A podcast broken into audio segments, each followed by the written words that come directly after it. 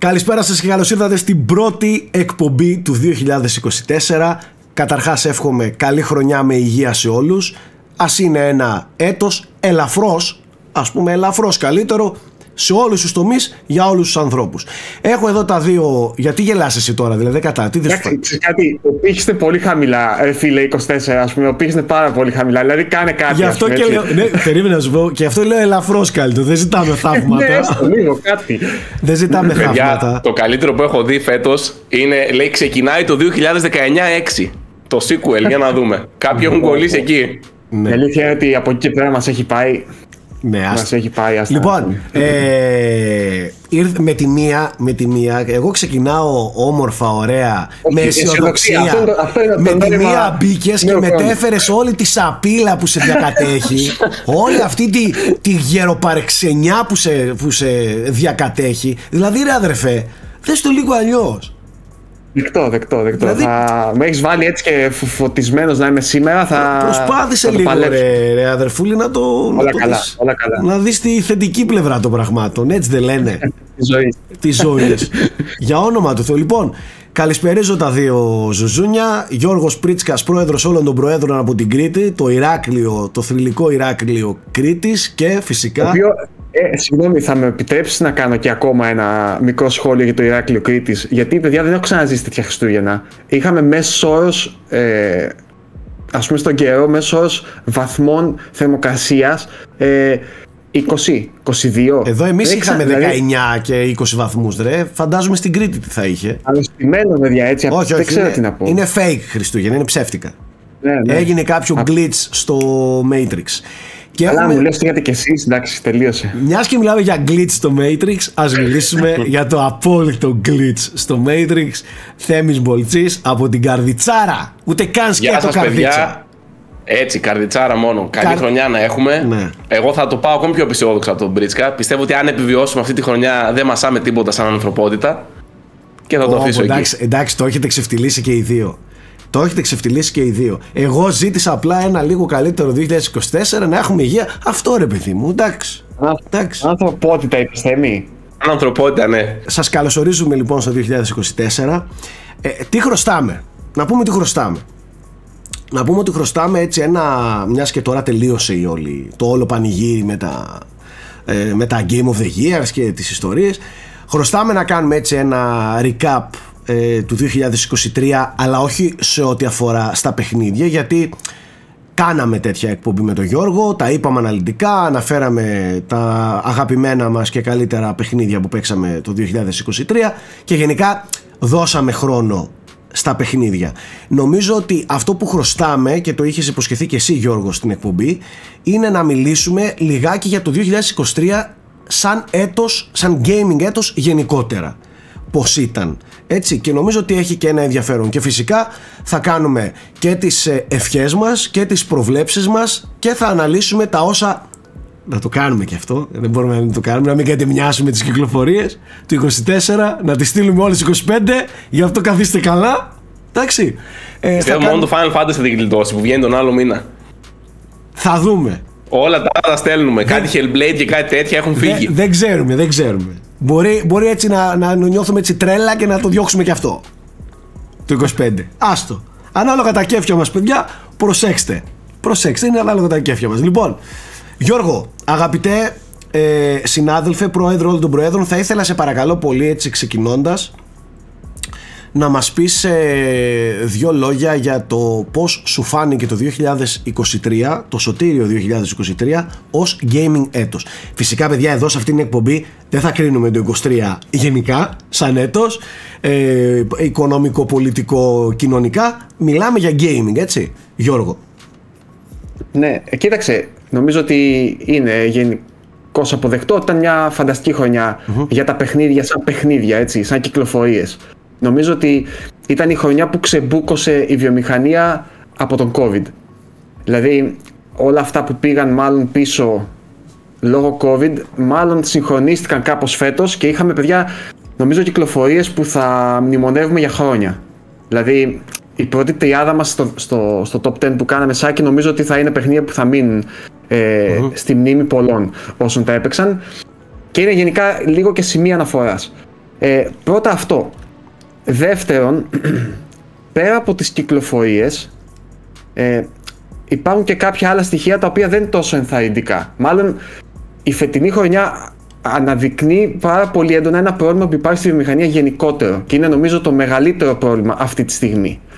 Το οποίο είναι του πλήθους των παιχνιδιών. Δηλαδή, φέτος είχαμε φανταστικά παιχνίδια από τον AAA χώρο, δηλαδή τέλος πάντων από τους μεγάλους παραγωγούς, μεγάλες παραγωγές που ήταν χρόνια. Ε, στα σκαριά.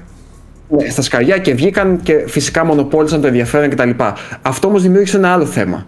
Έπνιξε και δεν άφησε χώρο σε μικρότερα παιχνίδια να αναδειχθούν και να πάρουν ενδεχομένως το, το, το χώρο που τους αξίζει ή που δικαιούνται ρε παιδί μου γιατί χωρίς αυτά ε, νομίζω ότι η βιομηχανία είναι αρκετά μονότονη οπότε η σημερινή χρονιά, η φετινή, όχι σημερινή, η φετινή, περσινή μάλλον χρονιά πλέον ε, που είχε σχεδόν κάθε μήνα μια μεγάλη κυκλοφορία και μάλιστα κυκλοφορίες που ήταν πολύ ε, μεγάλες από άποψη χρόνου, δηλαδή έπρεπε να δαπανίσει πολύ χρόνο για να ασχοληθείς μαζί τους ε, δεν άφησαν χρόνο να αναπνεύσουν μικρότερα παιχνίδια. Και το είδα και στην δεκάδα μας που φτιάξαμε εμείς γιατί δυσκολευτήκαμε να βρούμε indies, να έχουμε παίξει και αν δεν έχουμε παίξει εμείς φαντάζομαι τώρα ο περισσότερος κόσμος τι κάνει, που υποτίθεται ότι εμείς ασχολούμαστε και δαπανούμε και πολλές ώρες σε αυτό το χόμπι. Ε, και διάβασα παιδιά και ένα tweet ε, τις προάλλες από τον John Inkle που έχει το, το Inkle Studio που έκανε τα 80 Days και που έβαλε το Highland Song πρόσφατα. Αυτό το παιχνίδι βγήκε παιδιά Δεκέμβριο. Πήγε πάρα πολύ καλά σε κριτικές. Έχει πάνω από 80 κάτι νομίζω με τα critic. Ε, και έλεγε ότι δυστυχώς βγήκε και δεν ακούμπησε παιδί μου. Και είναι λογικό. Γιατί δεν... Εδώ βγήκε και δεν ακούμπησε το Avatar το Δεκέμβριο. Ενώ ότι ήταν τόσο Μπορεί, πολλά. Κάτι έχει κάνει το Avatar, απλά η ναι. Ubisoft αποφάσισε να μην το προωθήσει και πάρα πολύ. Ναι, για κάποιο λόγο. Και γενικά ο Δεκέμβρης είναι λίγο απο... απαγορευτικός μήνας για να βγάλεις παιχνίδι τέτοιου μεγέθους, εκτός κι αν είσαι το Cyberpunk, ας πούμε. Τέλος πάντων, αυτό που θέλω να πω και το... αυτό που θέλω να κρατήσουμε είναι ότι είναι τόσο πολλά τα παιχνίδια πλέον και είναι και καλά, έτσι. Που το ένα το ή το άλλο, αναγκαστικά. Και δεν ξέρω αυτό πώς μπορεί να λυθεί. Χθες διάβαζα π.χ. παιδιά στο Steam μόνο το 23 κυκλοφόρησαν πάνω από 14.000 παιχνίδια. 14.000. Άντε, να είναι το 5% από αυτά καλό. Θα είναι, δεν θα είναι. Ναι. Δηλαδή, σκεφτείτε λίγο Γιώργο... πόσα παιχνίδια δεν βρίσκουν χώρο, χώρο να αναπνεύσουν. Για πες το Steam έχει εδώ και χρόνια πολύ μεγάλο πρόβλημα σε αυτό το ναι, κομμάτι. Και γιατί δεν είναι μόνο το Steam. Δεν είναι ότι τα περισσότερα από αυτά δεν είναι καν. Είναι asset flips. Δηλαδή παίρνουμε ετοιματζίδικα assets από τα stores και τα λοιπά. Τώρα που έχει μπει και λίγο στην εξίσου η AI που γράφει και κώδικα, δηλαδή μπορείς σχετικά εύκολα να κατευθύνεις, να προσανατολίσεις μια AI και να σου γράψει σε αρκετά ικανοποιητικό βαθμό εκτελέσιμο κώδικα. Έχει γίνει ψιλομακελιό πλέον.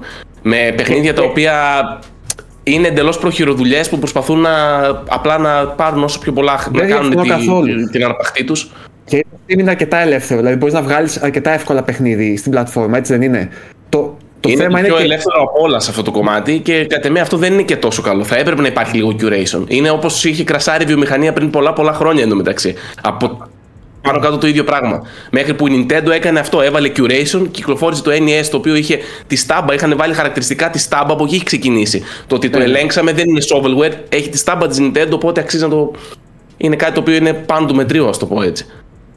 Τέλος πάντων. Ε, ναι, και όπως λες, οι τεχνολογίες αυτές αναπτύσσονται έτσι. Δηλαδή, το πρόβλημα θα χειροτερέψει όσο περνά χρόνια. Δηλαδή, πρέπει να βρούμε έναν τρόπο, σαν βιομηχανία, ε, να γίνει αυτό που λες εσύ, Θέμη, το curation, κάπως, αλλά χωρίς να αποκλείεις έναν μικρό να μπορεί να κυκλοφορήσει εύκολα και άνετα το παιχνίδι του. Κατάλαβες; Είναι πολύ δύσκολο το αυτή, θέμα, παιδιά, δεν ξέρω. Με αυτή την. Ε, Καταρχάς, θέλω να σας χαρακτηρίσω αχάριστα γουρούνια. Και τους δύο. και τους δύο. Ένα αυτό. Ήθελα να το πω. Να, έχει, να παραπονιέσει που υπάρχουν πολλά παιχνίδια. Και ώρα. Δηλαδή, μας έχετε ζαλίσει. Είμαι τα... λίγο σάκι, όχι, όχι, διαφωνώ σε αυτό τελείως με αυτή την οπτική. Θα σου πω το εξής. Ε, άσε με να μιλήσω. Ε, Τι ε, επειδή είπες αχάριστα τέτοια, δεν έχει να κάνει με αχαριστία. Έχει να κάνει με σοβαρό πρόβλημα οικονομικό της βιομηχανίας. Δεν μπορεί να τα υποστηρίξει. Θα φτάσω, πέρα, πέρα από το χαβαλέ, θα φτάσω που, που, θέλω, που, που θέλω να καταλήξω. Okay. Ε, από τη μία δεν μπορούμε να λέμε ότι η βιομηχανία ε, πλέον είναι και μεγάλο πρόβλημα το ότι βγαίνουν πολλά καλά παιχνίδια. Ένας, ένας πολύ κακός άνθρωπος, πάρα πολύ κακός άνθρωπος, θα έλεγε ότι άμα αξίζεις θα φανείς. Θα έλεγε ένας πολύ κακός άνθρωπος. Στην, ε, στην εποχή του ίντερνετ και τα λοιπά, αν είσαι έξυπνος, αν ξέρεις να ξεχωρίζεις και αν είσαι και πιστεύεις πάρα πολύ στο προϊόν σου, εγώ νομίζω ότι μπορείς να ξεχωρίσεις. Αλλά έστω ότι αυτό τα λένε μόνο οι κακοί άνθρωποι. Ε, ένας λιγάκι λιγότερο κακός θα έλεγε ότι ε, πράγματι υπάρχει πρόβλημα. Είναι πάρα, πάρα πολλά τα παιχνίδια. Απ' την άλλη, δεν μπορούμε να γκρινιάζουμε που βγαίνουν πολλά καλά παιχνίδια. Απέναντία θα έπρεπε να χαιρόμαστε. Δεν κατάλαβα. Εγώ δεν γκρινιάζω πια. Λέω ότι υπάρχει ναι, πρόβλημα ναι, στο πώς να τα διαχειριστούμε αυτά τα παιχνίδια. Okay. Εγώ όμως εκεί που θέλω να καταλήξω είναι στο εξής. Ότι το μπαλάκι πάλι πέφτει σε εμάς. Το μπαλάκι πέφτει σε εμάς. Δεν μπορούμε να, να, να πούμε στη βιομηχανία, παιδιά, μην βγάζετε άλλα παιχνίδια για να, για, να, για να ακούγονται και να φαίνονται οι μικρότεροι και αυτοί που δεν μπορούν να αναδειχθούν. Το μπαλάκι πάλι πέφτει στον τελικό καταναλωτή και σε εμάς, σαν και εμάς, που πρέπει με κάποιο τρόπο να τα αναδεικνύουμε. Έτσι, δεν μπορείς να κάνεις και κάτι άλλο.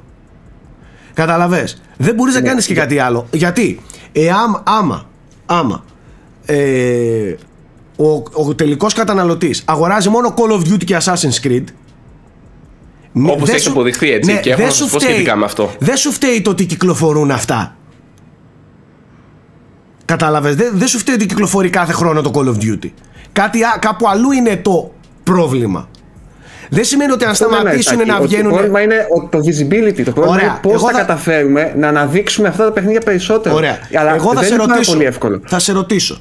Εάν δεν εάν δεν κυκλοφορήσουν όλα αυτά τα μεγά, οι μεγάλοι κολοσσοί σε μια χρονιά, το παιχνίδι που ανέφερε στα αναδειγνυόταν παραπάνω. Με συγχωρείτε για το λάθος. Ναι, πιστεύω ότι οι περσινές χρονιές, οι προηγούμενες χρονιές είχαν πολύ περισσότερα παιχνίδια που αναδείχθηκαν μικρότερα και ήταν και παρόντα πούμε, σε λίστες κτλ.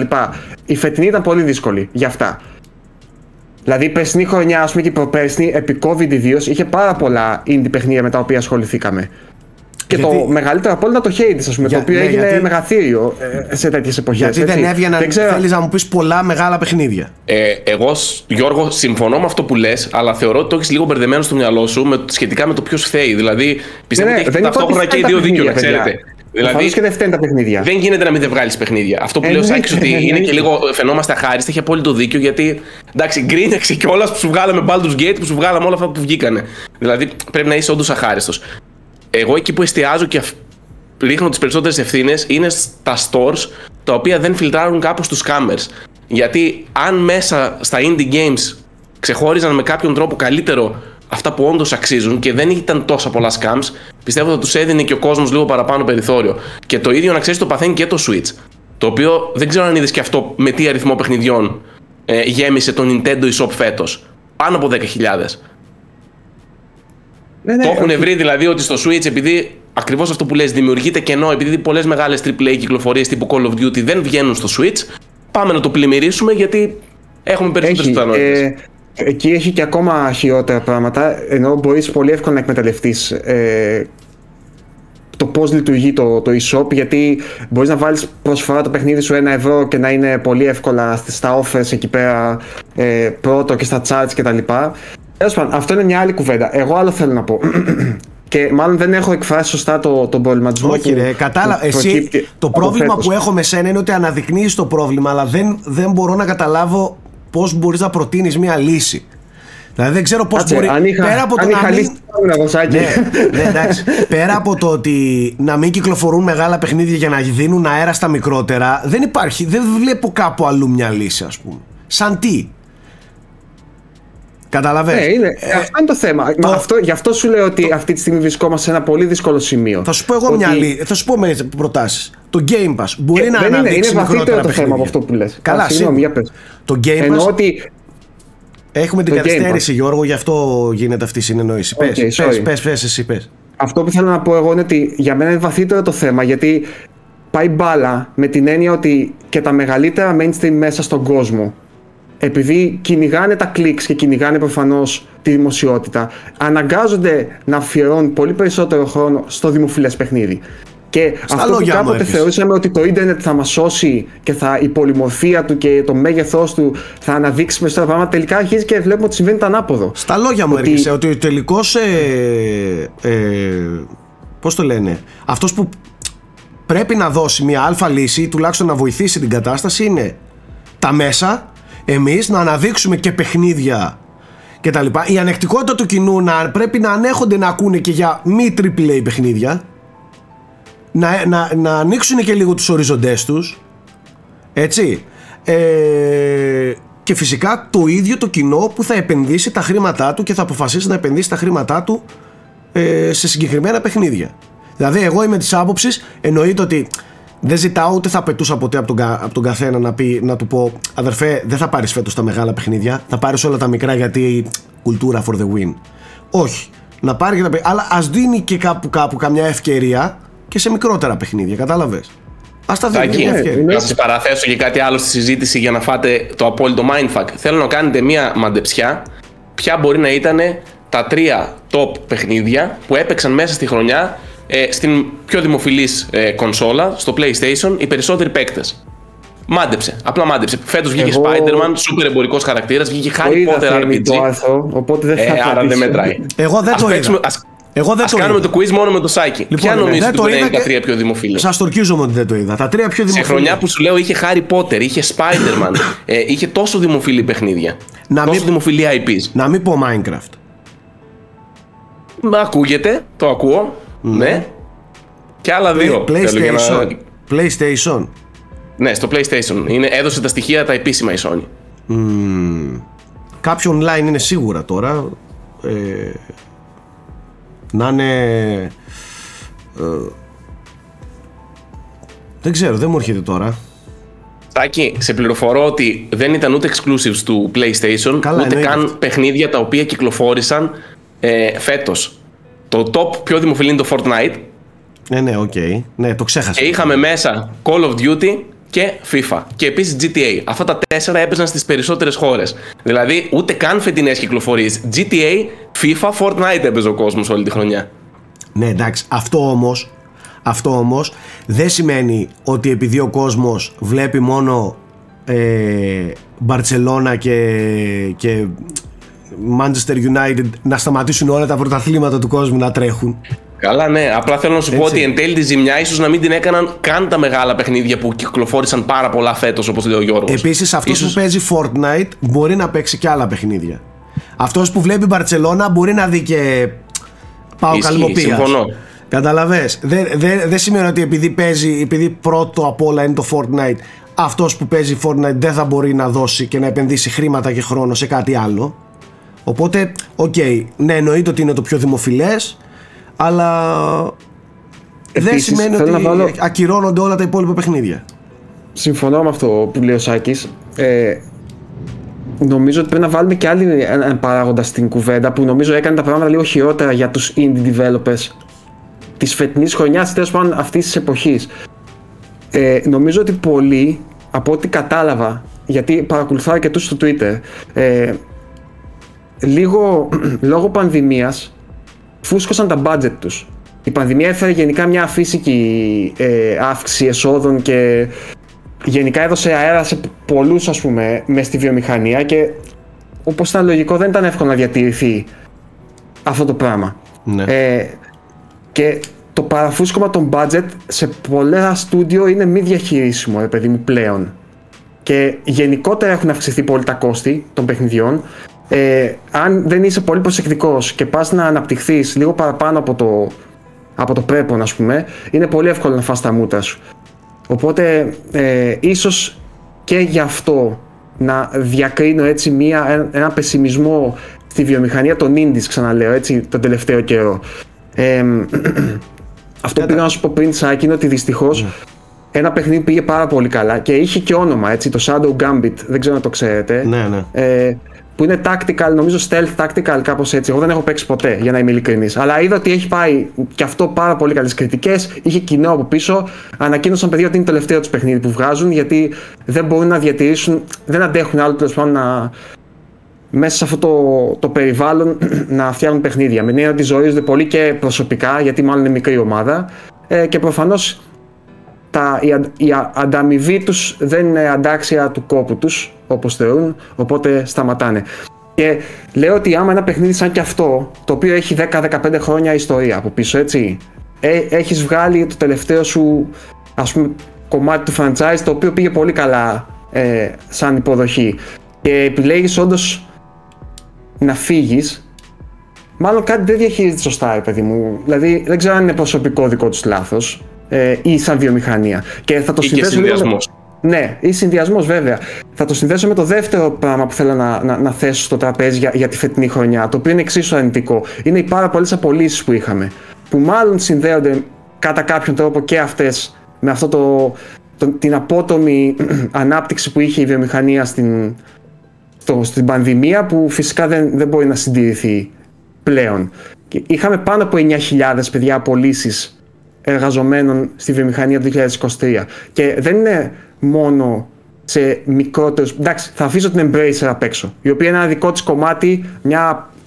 Ένα Αλλά απίστευτο εκεί έχει φιάσκο, γίνει- ένα απίστευτο έχει γίνει φιάσκο. τρελό. Ναι, ε, το οποίο είναι κάτι δικό του, άσχετο. Αλλά είδαμε και μεγάλους παιχνίδι. Δηλαδή η Microsoft είχε πολλές απολύσεις. Η Bungie είχε πολλές απολύσεις. Δηλαδή στούντιο πετυχημένα θεωρητικά, έτσι. Ε, είχαμε πολλές επίσης φήμες για ότι συζητιούνται απολύσεις ακόμα και σε πολύ μεγάλα στούντιο. Ε, δεν ξέρω πώς να το ερμηνεύσω αυτό, αλήθεια. Ε, δεν επίσης- ξέρω αν... Ναι. Σάκη, για πες. δεν υπάρχει, δεν υπάρχει και ο παράγοντας ότι αυξήθηκαν πάρα πολύ τα κόστη γενικά και πόσο μάλλον τα κόστη marketing. Ναι. Πώς μπορεί, Ναι. πώς μπορεί να συγκριθεί η δύναμη marketing που έχει μια AAA κυκλοφορία με τη δύναμη marketing που έχει μια indie παραγωγούλα; Πείτε μου, Όχι, ε, θες- ε, να, να, και να στο θέσω και αλλιώς. Πες μου, το Alan Wake που παρόλο που είχε όλη αυτή τη δύναμη marketing που είχε από την Epic δίπλα του, το Alan Wake 2, σκέψου να ήταν ακόμη στη 5505 αν θα ακουγόταν το ίδιο και πάλι βλέπεις ότι αντιμετώπισε και αντιμετωπίζει προβλήματα σαν εμπορική επιτυχία. Ε, δεν είναι καθόλου εύκολο να ανταπεξέλθεις. Δεν είναι μόνο να το φτιάξεις το παιχνίδι. Στο ίδιο κόστος παραγωγής και, και, και δημιουργίας βρίσκε, υπάρχει και το, και το κόστος του marketing το οποίο και αυτό δεν πρέπει να, να μην το λαμβάνουμε υπόψη. Δε, έχουν τρομερή δύναμη και τρομερή επιρροή οι μεγάλες εταιρείες. Δεν μπορεί, η, η Ubisoft, η Activision, η, η Capcom, οι, αυτές οι μεγάλες εταιρείες μπορούν και έχουν χρήματα άφθονα για να μπορούν να κάνουν marketing. Από απλό bannering που λέει μέχρι το οτιδήποτε. Μπορούν να πληρώσουν τους πάντες για να κάνουν το marketing που πρέπει. Δεν μπορούν να το κάνουν οι μικρότεροι αυτό. Οπότε θα πρέπει, Ναι, φυσικά. θα πρέπει να κινηθούν με τα απολύτως απαραίτητα για να γίνουν γνωστοί και αν είναι κάπου τυχεροί να τους δει κάποιο μάτι, κάποιος κάτι και ακουστεί λίγο παραπάνω η, η δημιουργία τους. Δυστυχώς έτσι είναι. Είναι μια ζούγκλα Ναι, ναι. και αυτή είναι μια αγορά που πρέπει να είσαι ανταγωνιστικός και ο ανταγωνισμός ε, έχει πολλά. Κοίταξε, φυσικά και γι' αυτό και έχουν δημιουργηθεί και έχουν ε, μεγαλώσει και πολύ κιόλας τα τελευταία χρόνια φίρμες όπως είναι η Devolver ή η Annapurna που ουσιαστικά λειτουργούν σαν ε, marketing τμήματα, publishers, δηλαδή ξέρεις, ένα όνομα που είναι γνωστό σαν όνομα που έχω και καλά με ωραία indies ποιοτικά ε, αλλά που το όνομά τους είναι μπροστά μπροστά δηλαδή όπως είναι το Α24 στις ταινίες κάτι τέτοιο αντίστοιχο brand έχουν στήσει για indies που ξέρεις ότι άμα έχουν το, το publishing αυτό ας πούμε ότι ας πούμε ότι ξεχωρίζουν από το σωρό κάπως έτσι Ναι. ε, αλλά πέρα από αυτό, σαν σύνολο, δηλαδή βλέποντας από τη μία το ότι έχουμε πάρα πολλά παιχνίδια τα οποία ξαναλέω το πρόβλημα δεν είναι τα παιχνίδια τα ίδια, είναι το πώς θα τα διαχειριστούμε, πώς θα τα αναδείξουμε. Δεύτερον, τα budget όπως λες και εσύ αρχίζουν και φουσκώνουν πάρα πολύ. Ναι, πρόσφατα δεν ανεβάσαμε για κάτι άρθρα με τα κόστη και είναι τρομακτικά. Δηλαδή δεν, δεν ξέρω πώς μπορούν να, να Ναι, ανταπεξέλθουν. δηλαδή μιλάμε για ε, μεγάλες παραγωγές των παιχνιδιών, είναι πλέον αυτή τη στιγμή πολύ πιο ακριβές από μια πολύ ψηλού budget ταινία. Ε, βέβαια.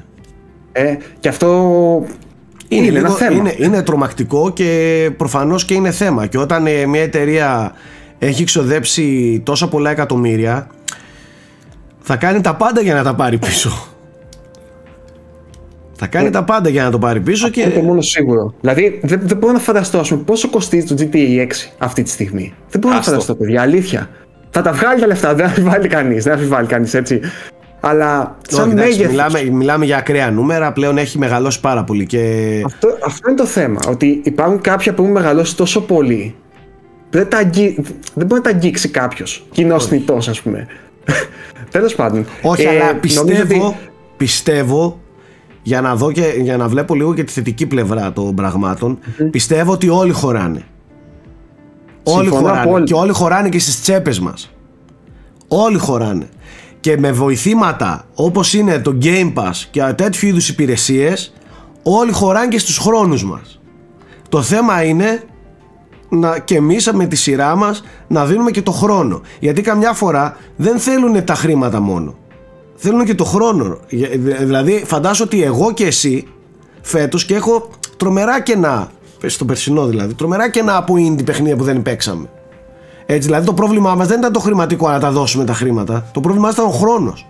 Δεν είχαμε χρόνο να παίξουμε αυτά τα παιχνίδια. Γιατί, γιατί έφτα- τον είναι. έφαγες το χρόνο σε 150 ώρες στο Zelda, αδερφούλη. Να παίζεις λιγότερο Αυτό λέω. Zelda. Καταλαβες. Ε, να μην πήγαινε 100% το Super Mario Bros. μου, ας έπαιρνες και ας έπαιζες το άλλο το τριών ωρών indie. Γι' αυτό σου λέω ότι πάντα φταίμε εμείς. Στο τέλος πάντα εμείς φταίμε. Γι' αυτό το ρίχνω πάντα το, το βέλος στο τέλος σε εμάς. Είναι και λίγο ηθικό το πράγμα. Εγώ τελευταία το νιώθω. Πολλές φορές δηλαδή πιάνω τον εαυτό μου να λέει όχι ρε αδερφέ δεν θα πας να το πάρεις να, να, να παίξεις λίγο παραπάνω έτσι για το γαμό. Καλύτερα αυτές τις τρεις ώρες αφιέρωσε έτσι σε ένα άλλο μικρότερο παιχνίδι παρά να φας άλλες τρεις ώρες για να πεις ότι α, το έβγαλα στο, στο 100%. Είναι και λίγο ηθικό το ζήτημα. Καταλαβαίνω τι λες. Ναι, δεν νομίζω ότι ο, ο, ο κόσμος σκέφτεται με αυτόν τον τρόπο και δεν τον αδικό κιόλας. Τώρα σου λέει Όχι, να ούτε, σκεφτώ ως τι ο σωτήρας της βιομηχανίας να βοηθήσω για κάποιον άλλον. Σου λέει θέλω να παίξω. Εγώ τι μου αρέσει τώρα. Δεν ξέρω, δεν ξέρω. θα είναι αυτό. πολύ δύσκολο. το- Εννοείται αυτό και η, η, η συζήτηση δεν μπορεί να είναι ε, έτσι απλή ούτε μπορούμε να δώσουμε λύσεις. Πάντως, Όχι. για να, για να προχωρήσουμε λιγάκι την κουβέντα, πάντως ήταν μια πράγματι εξαιρετική χρονιά. Ε, είχε πάρα πολλές κυκλοφορίες από όπως είπαμε μέχρι τώρα από AAA κυκλοφορίες που θα μείνουν ε, ε, γραμμένες με χρυσά γράμματα στην ιστορία του gaming δηλαδή τώρα το Baldur's Gate 3 ε, το Alan Wake 2 το ε, το πες το κόλλησα τώρα. Το Zelda, το Tears of the Kingdom όλα αυτά είναι παιχνίδια τα οποία δεν ήταν απλά καλά παιχνίδια για το 23 ήταν παιχνίδια που θα αφήσουν ε, ανεξίτηλα ε, την υπογραφή τους. Ε, οπότε το 23 πράγματι θα, θα μείνει στην ιστορία σαν μια χρονιά που το gaming έδειξε τα δόντια του. Τώρα, το ότι δημιούργησαν αυτά τα δόντια, τα προβλήματα που μέχρι τώρα συζητάμε, ναι, ΟΚ.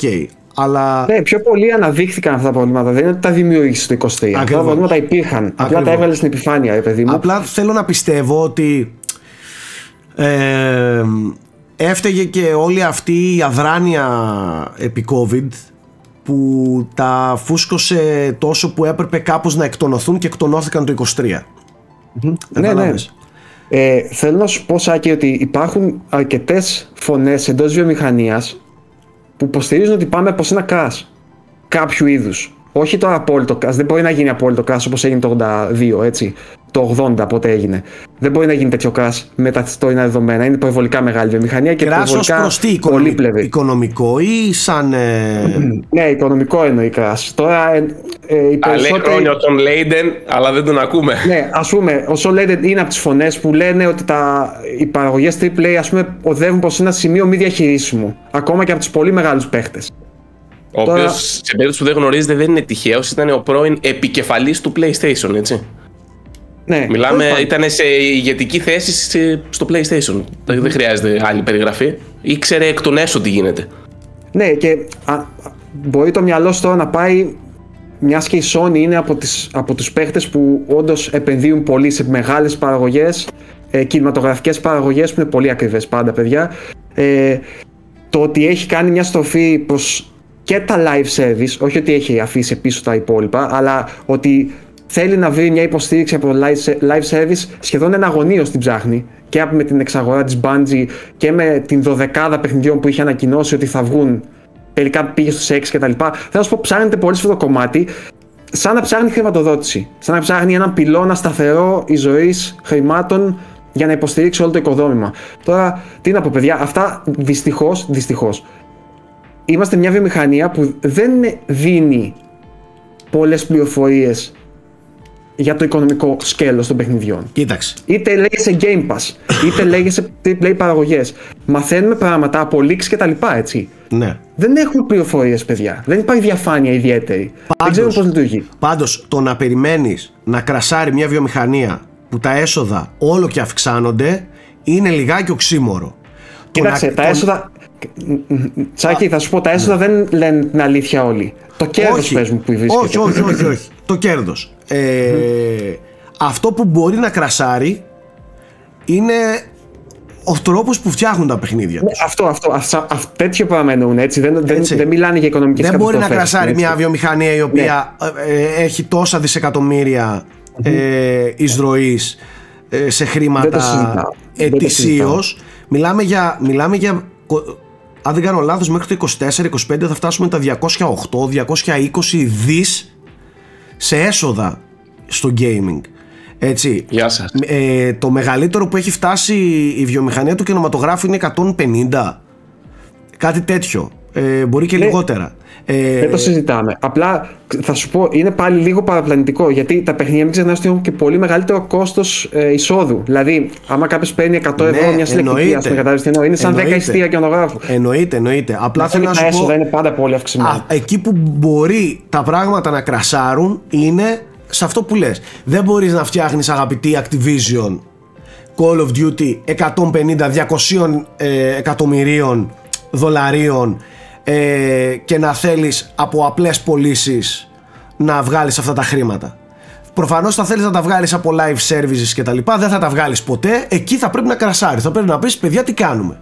Αυτοί θα έχουν μεγάλο πρόβλημα. Και το Call of Duty είναι πολύ χαρακτηριστικό παράδειγμα, Σάκη. Ε, ναι. ε, φαντάσου ότι από εκεί που ξεκίνησε το 2003 έχει φτάσει πλέον να φτιάχνεται από 7, 8, 9 στούντιο, από 10, 12 χιλιάδες άτομα. Παιδιά, παιδιά δείτε, δείτε η Ubisoft βιώνει ή δεν βιώνει ένα, ένα είδους crash. Πείτε μου αλήθεια. Ναι, ναι. Παιδιά, η Ubisoft το βιώνει. Η Ubisoft και νομίζω ότι εδώ είναι η λύση, Σάκη όμως. Στη Ubisoft είναι η λύση. Εγώ φέτος, πραγματικά σου λέω, απόλαυσα πάρα πολύ το Mirage και δεν έχω καταλάβει για ποιο λόγο το Assassin's Creed για να θεωρηθεί κανονικό πρέπει να είναι 200 ώρες. Δεν, δεν το έχω καταλάβει αυτό γενικά με τα παιχνίδια. Για ποιο λόγο ένα παιχνίδι ε, πλέον. Αυτό οι δημιούργησαν. Καταλάβει. Ναι, σοβαρά μιλάω. Για ποιο λόγο ένα παιχνίδι να θεωρούμε μεγάλο παιχνίδι μόνο τα RPGs που είναι 150-200 ώρες. Το Uncharted 2 που θεωρείται υπερπέχνιδο μεγάλο τέλειο ήταν 10 ώρες. 12 πόσες ήταν. Θε να τα ακούσεις τώρα για τη Ubisoft; Θες να τα ακούσεις τώρα για τη Ubisoft. Δεν μιλάω μόνο για την Ubisoft. Θα, σου πω εγώ, θα σου πω εγώ γιατί φτιάχνει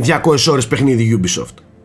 Γιατί η Ubisoft τα λεφτά της τα πολλά από το Origins, από το Odyssey, από το Valhalla τα έβγαλε όχι από τις πωλήσεις του παιχνιδιού, από τις πωλήσεις στο microtransactions που έλεγαν ε, ξεκλείδωσε το χάρτη, κάνε grinding με 9 ευρώ και 19 ευρώ να είσαι σε level που μπορείς να πας στην τάδε περιοχή κτλ. κτλ. Γι' αυτό φτιάχνει 200 ώρες παιχνίδι. Δεν έχουν κέφι να κάνουν 200 ώρες παιχνίδι. Έχουν κέφι να κάνουν 200 ώρες παιχνίδι για να σε κάνουν εσένα όσο παίζεις αυτό το παιχνίδι να να, να, ε, να φουσκώνεις από υπερπληροφορία και χάος και να θες να τα βάλεις σε μια τάξη πληρώνοντας. Έτσι είναι. είναι. Αυτή είναι η βιομηχανία. Δεν φταίει το μοιράζ. Το μοιράζ το καημένο θα κάνει τα 5, 7, 8, 10 εκατομμύρια και τελείωσε. 20 ώρες δεν θα ασχοληθεί άλλο. Εγώ θέλω να σου πω ότι το μοιράζ το θεωρώ μια χαρά φυσιολογικό. Για δηλαδή, σένα πουλάκι μου. Για σένα πουλάκι μου. Για την Ubisoft το μοιράζ το αγόρασες σε 60 ευρώ και χάθηκες. Στεναχωρέθηκε που σε έχασε πια μετά το μοιράζ. Ισχύει. Εσύ δεν έδωσες. Ε, να ξέρεις ότι πάρα πολλοί κόσμοι, μαλάκι συνειδητοποιείτε τώρα, αγοράζανε progress στο XP, στο παιχνίδι, το single player παιχνίδι. Αγοράζανε XP με 19,99 πακέτα για να ανέβεις level, για να είσαι ωραίος, να μην χρειάζεται να κάνεις grinding, για να παίξεις λιγότερο το παιχνίδι. Και αυτό εδώ είχε τρομερές πωλήσεις. Δεν μιλάμε για όπλα και skins που λες ok η γκάβλα του είναι του αλουνού, καλά κάνει και τα δίνει. Μιλάμε ότι ξεκλειδώνανε το χάρτη ρε μαλάκα, τα camps. Με λεφτά. Τρελό.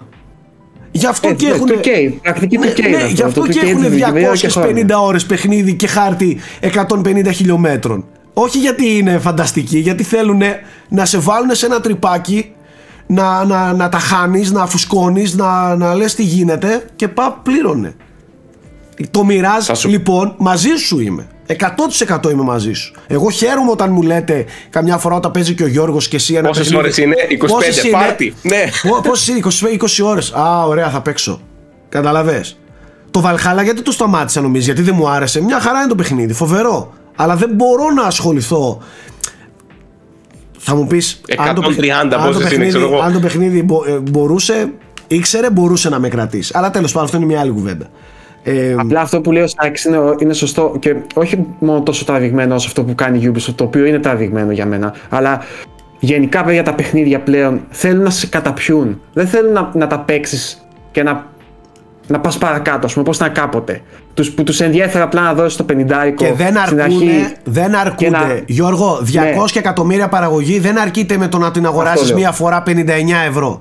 Ξεχάστε το. Αυτό λέω, αυτό λέω. Αυτό είναι τα μαθηματικά τα δύσκολα τώρα, παιδιά, και μετά Ξεχάστε μπαίνουν το. πρακτικές ύπουλες, ας πούμε, μέσα, γιατί πρέπει να συντηρηθεί αυτό Εκεί το θα δόγμα πρέπει να κάπως. πουλήσεις το Progress XP, pro, ε, Reveal All Maps ε, και τέτοια πράγματα. Για να μπορέσεις να. να- skins, όπλα, XP και όλα αυτά. Για να μπορέσεις να επιβιώσεις. Αλλιώς δεν βγαίνει η δουλειά. Ε, μην και μιλήσουμε ξαναλέω, τώρα μην- για το μην- free to Μην play. συγκρίνετε, παιδιά, τους τρεις μεγάλους κατασκευαστές. Οι οποίοι μην ξεχνάτε ότι έχουν και οικονομικούς πόρους πολύ διαφορετικούς από τους μεγάλους publishers. Ακόμα και τους πολύ μεγάλους publishers. Δηλαδή τώρα η Nintendo και η Sony και η Microsoft για κάθε παιχνίδι που πωλείται στην κονσόλα της παίρνει λεφτά, έτσι. Οπότε προφανώς και αυτοί έχουν την πολυτέλεια να βγάζουν πιο καθαρά και αγνά παιχνιδάκια γιατί έχουν οικονομική δυνατότητα, έτσι. Ε, οι μεγάλοι publishers, παιδιά, είναι το θέμα. Δηλαδή, τι θα κάνει η EA, τι θα κάνει η Take Two τώρα. Η Activision πάει, έφυγε. Πήγε στη Microsoft. Ενώ η Ubisoft, αυτοί πώς θα επιβιώσουν; Σε ένα περιβάλλον πρέπει να ανταγωνιστούν αυτούς στο ίδιο μεγέθους παιχνίδια και η Ubisoft δεν έχει GTA. Έχει κάτι σαν το Assassin's Creed είναι ό,τι πιο κοντά ας πούμε, σε κάτι σε μεγαθύριο έχει. Γι' αυτό πιστεύω βρίσκεται σε, σε μια περίοδο που ψάχνεται πάρα πολύ αυτή τη Γιώργο, στιγμή. ξέρεις πώς θα ανταγωνιστούν. Το βλέπουμε ήδη από την Ubisoft καλή ώρα και από όλους τους μεγάλους κατασκευαστές. Με γνωστά IPs. Η Ναι, ναι, Ubisoft τι αυτό σου είναι. έφερε Avatar, τι Αυτό θα είναι, φέρει αυτό μετά είναι. και τι Avatar διαφημίζει τώρα Star Wars. Star, Star Wars Outlaws. Ε, Όπως Η το EA ίδιο. φέρνει Θα... Black Panther, Iron Man. Ακριβώς, Iron Man, όπως Στάνταρ. έφερε επίσης και Star Wars πέρυσι. Ναι, ναι. Η, το PlayStation θα φέρει Wolverine, θα φέρει Spider-Man και ούτω καθεξής. Το, Ε. το Xbox θα φέρει Marvel Blade. Ε, ακούγονται η Indiana Jones Εμεί. επίσης και ούτω Θα σου καθεξής. το κολλήσω κι άλλο. Το φετινό Hogwarts Legacy, να ξέρεις ότι έχει κάνει. Δεν θα το πω ζημιά. Ζημιά σε πολύ εισαγωγικά έτσι. Δεν θεωρώ ότι είναι κακό παιχνίδι. Αλλά ότι ένα παιχνίδι το οποίο ήταν ένα πολύ τίμιο open world συμβατικό παιχνίδι με ένα πολύ πετυχημένο περιτύλιγμα fan service, Harry Potter δηλαδή, είναι η τέλεια συνταγή για όλους αυτούς που λες. Δηλαδή, πώς να προσφέρεις και πήγε σε πωλήσει παιδιά νούμερο ένα αυτή, στο παγκοσμίως ήταν πέρυσι, έτσι. Αυτό που έκανε είναι παραπάνω από νούμερο ένα. Γιώργο, κατάφερε να κάνει πράγματα που, που είχαμε χρόνια να τα δούμε. Αυτό Καλή σου ώρα. λέω. Στο Ηνωμένο Βασίλειο, μετά από 10 χρόνια, έσπασε το σερί του FIFA και κατάφερε να είναι το πρώτο σε πωλήσει παιχνίδι, το οποίο τελευταία φορά που είχε ξαναγίνει στην ιστορία ήταν από το GTA 5. Και μπράβο Για να του. καταλάβετε το επίπεδο πωλήσεων. Να σας πω όμως κάτι. Άδικα δεν ήταν μια χαρά παιχνίδι. Δεν, δεν άνοιγε σε μια. Σε μια σε Αυτό ένα, δεν το λέω Είπες- σαν άδικο. είπες τη λέξη. Ήταν μια χαρά παιχνίδι. Ναι. Και με το περιτύλιγμα του fan service είναι σου λέω η περί- τέλεια συνταγή για όλους αυτούς. Ωραία, σε ρωτάω. Ήτανε τίμιο για αυτό που ήτανε; Α πούμε ναι. Τι- Ας α, πούμε ή- ναι. Ήτανε κάποια απάτη; Όχι, όχι, σε καμία περίπτωση. Αυτό ήταν σου λέω. τίμιο. Ούτε, ήταν τίμιο, ούτε, ήταν πήγε, τίμιο, ούτε, σαν πήγε, ποιότητα. ούτε πήγε. Παιδιά, εγώ ούτε νομίζω πήγε- παραπάνω από τίμιο ήταν. Οι ούτε fans είχαν, πήγε με- έχουν ξετρελαθεί. Εγώ δεν το έχω Παιδιά, παίξει, αλλά από Harry Potter fans βλέπω Ούτε τρομερά πήγε με σχόλια. αθλιότητα να κάνει milking το Harry Ναι, όχι. Potter. Δηλαδή μια χαρά ε, στάθηκε Απλά- επάξια στο ύψος των περιστάσεων της ζήτησης ενός καλού Harry Potter παιχνιδιού. Τέλεια. Ξεκάθαρα. Απλά, παιδιά, ποιο είναι το επιχείρημά μου; Το ίδιο παιχνίδι, Σάκη. Βγάλε το περιτύλιγμα Harry Potter και ντύσ' το ε, σαν τον Ghost of Tsushima, ας πούμε. Ντύσ' το ΟΚ. σαν το Assassin's Creed. Θα έκανε ούτε το 1 πέμπτο των πωλήσεων. Όχι. Αυτό λέω. Εννοείται ότι- όχι. Αυτό λέω. Ότι έχεις ένα μια χαρά παιχνίδι, όπως λέει και ο Σάκης. Ψάχνεις και το IP όμως θα σου δώσει Ε, βέβαια. ε, το περιτύλιγμα και, Ε, τις- βέβαια. και το boost το άνετο των πωλήσεων. σε, μια, κατάλαβες; σε μια αγορά που το brand είναι το ακριβότερο πράγμα που μπορείς να έχεις έτσι δουλεύει, τι να κάνουμε; Ναι. δυστυχώς ή ευτυχώς αυτό είναι, αυτή είναι η αγορά και όχι μόνο στο gaming παντού το brand Παντού, είναι παντού, το, το παντού, α και το παντού. ω τελείως Γι' Παιδιά, αυτό όλα, και- αυτά, όλα αυτά που λέτε συνδέονται. Ε, Όλα συνδέονται μεταξύ τους και δεν είναι και μόνο στο gaming. Αυτό γίνεται παντού. Δηλαδή, ε, υπάρχει ένας απίστευτος βομβαρδισμός αυτή τη στιγμή στην καθημερινότητα ενός ανθρώπου από όλες τις απόψεις. Ε, καλή ώρα. Δείτε τι γίνεται με το Netflix και τις τηλεοπτικές σειρές που βγαίνουν.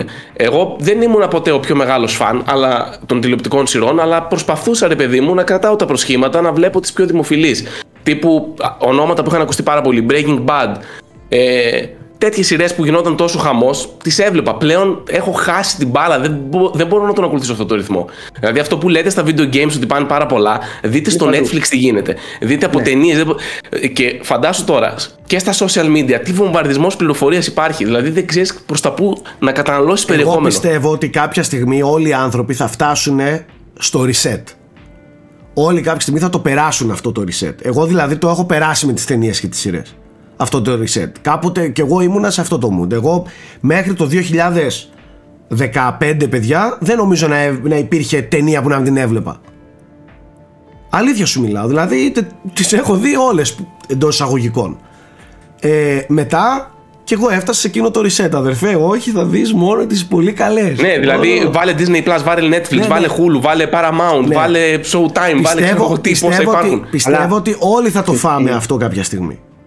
Όλοι θα το φάμε. Και να σου πω και κάτι, και στο gaming, ο λόγος που δεν το τρώμε εγώ, εσύ και ο Γιώργος, είναι γιατί είναι και η δουλειά μας αυτή. Αλλιώς και εκεί θα το είχαμε φάει. Και εκεί reset θα, και εγώ θα έπαιζα για ε, όλο το χρόνο Zelda και Harry Potter και, τα- και άλλο ένα παιχνίδι. Αυτά ήταν. Ε, για να τα, κα- να τα απολαύσω, να τα ευχαριστηθώ, να τα λιώσω, να τα σακατέψω. Κατάλαβες. Τώρα, εμείς είμαστε μια άλλη κατηγορία gamers. Που πρέπει να το κάνουμε και λίγο υποχρεωτικά να προχωρήσουμε, να ενημερωθούμε, να παίξουμε, να μιλήσουμε κτλ. κτλ. Είμαστε άλλη κατηγορία, δεν μας βάζω σε όλους στο ίδιο τσουβάλι με όλο τον κόσμο. Αλλά και ο κόσμος τι νομίζεις; Ο, ο περισσότερος κόσμος έτσι λειτουργεί. Αδερφέ θα πάρω ένα παιχνίδι το, της- το φθινόπωρο, ένα τα Χριστούγεννα και ένα το Φεβρουάριο.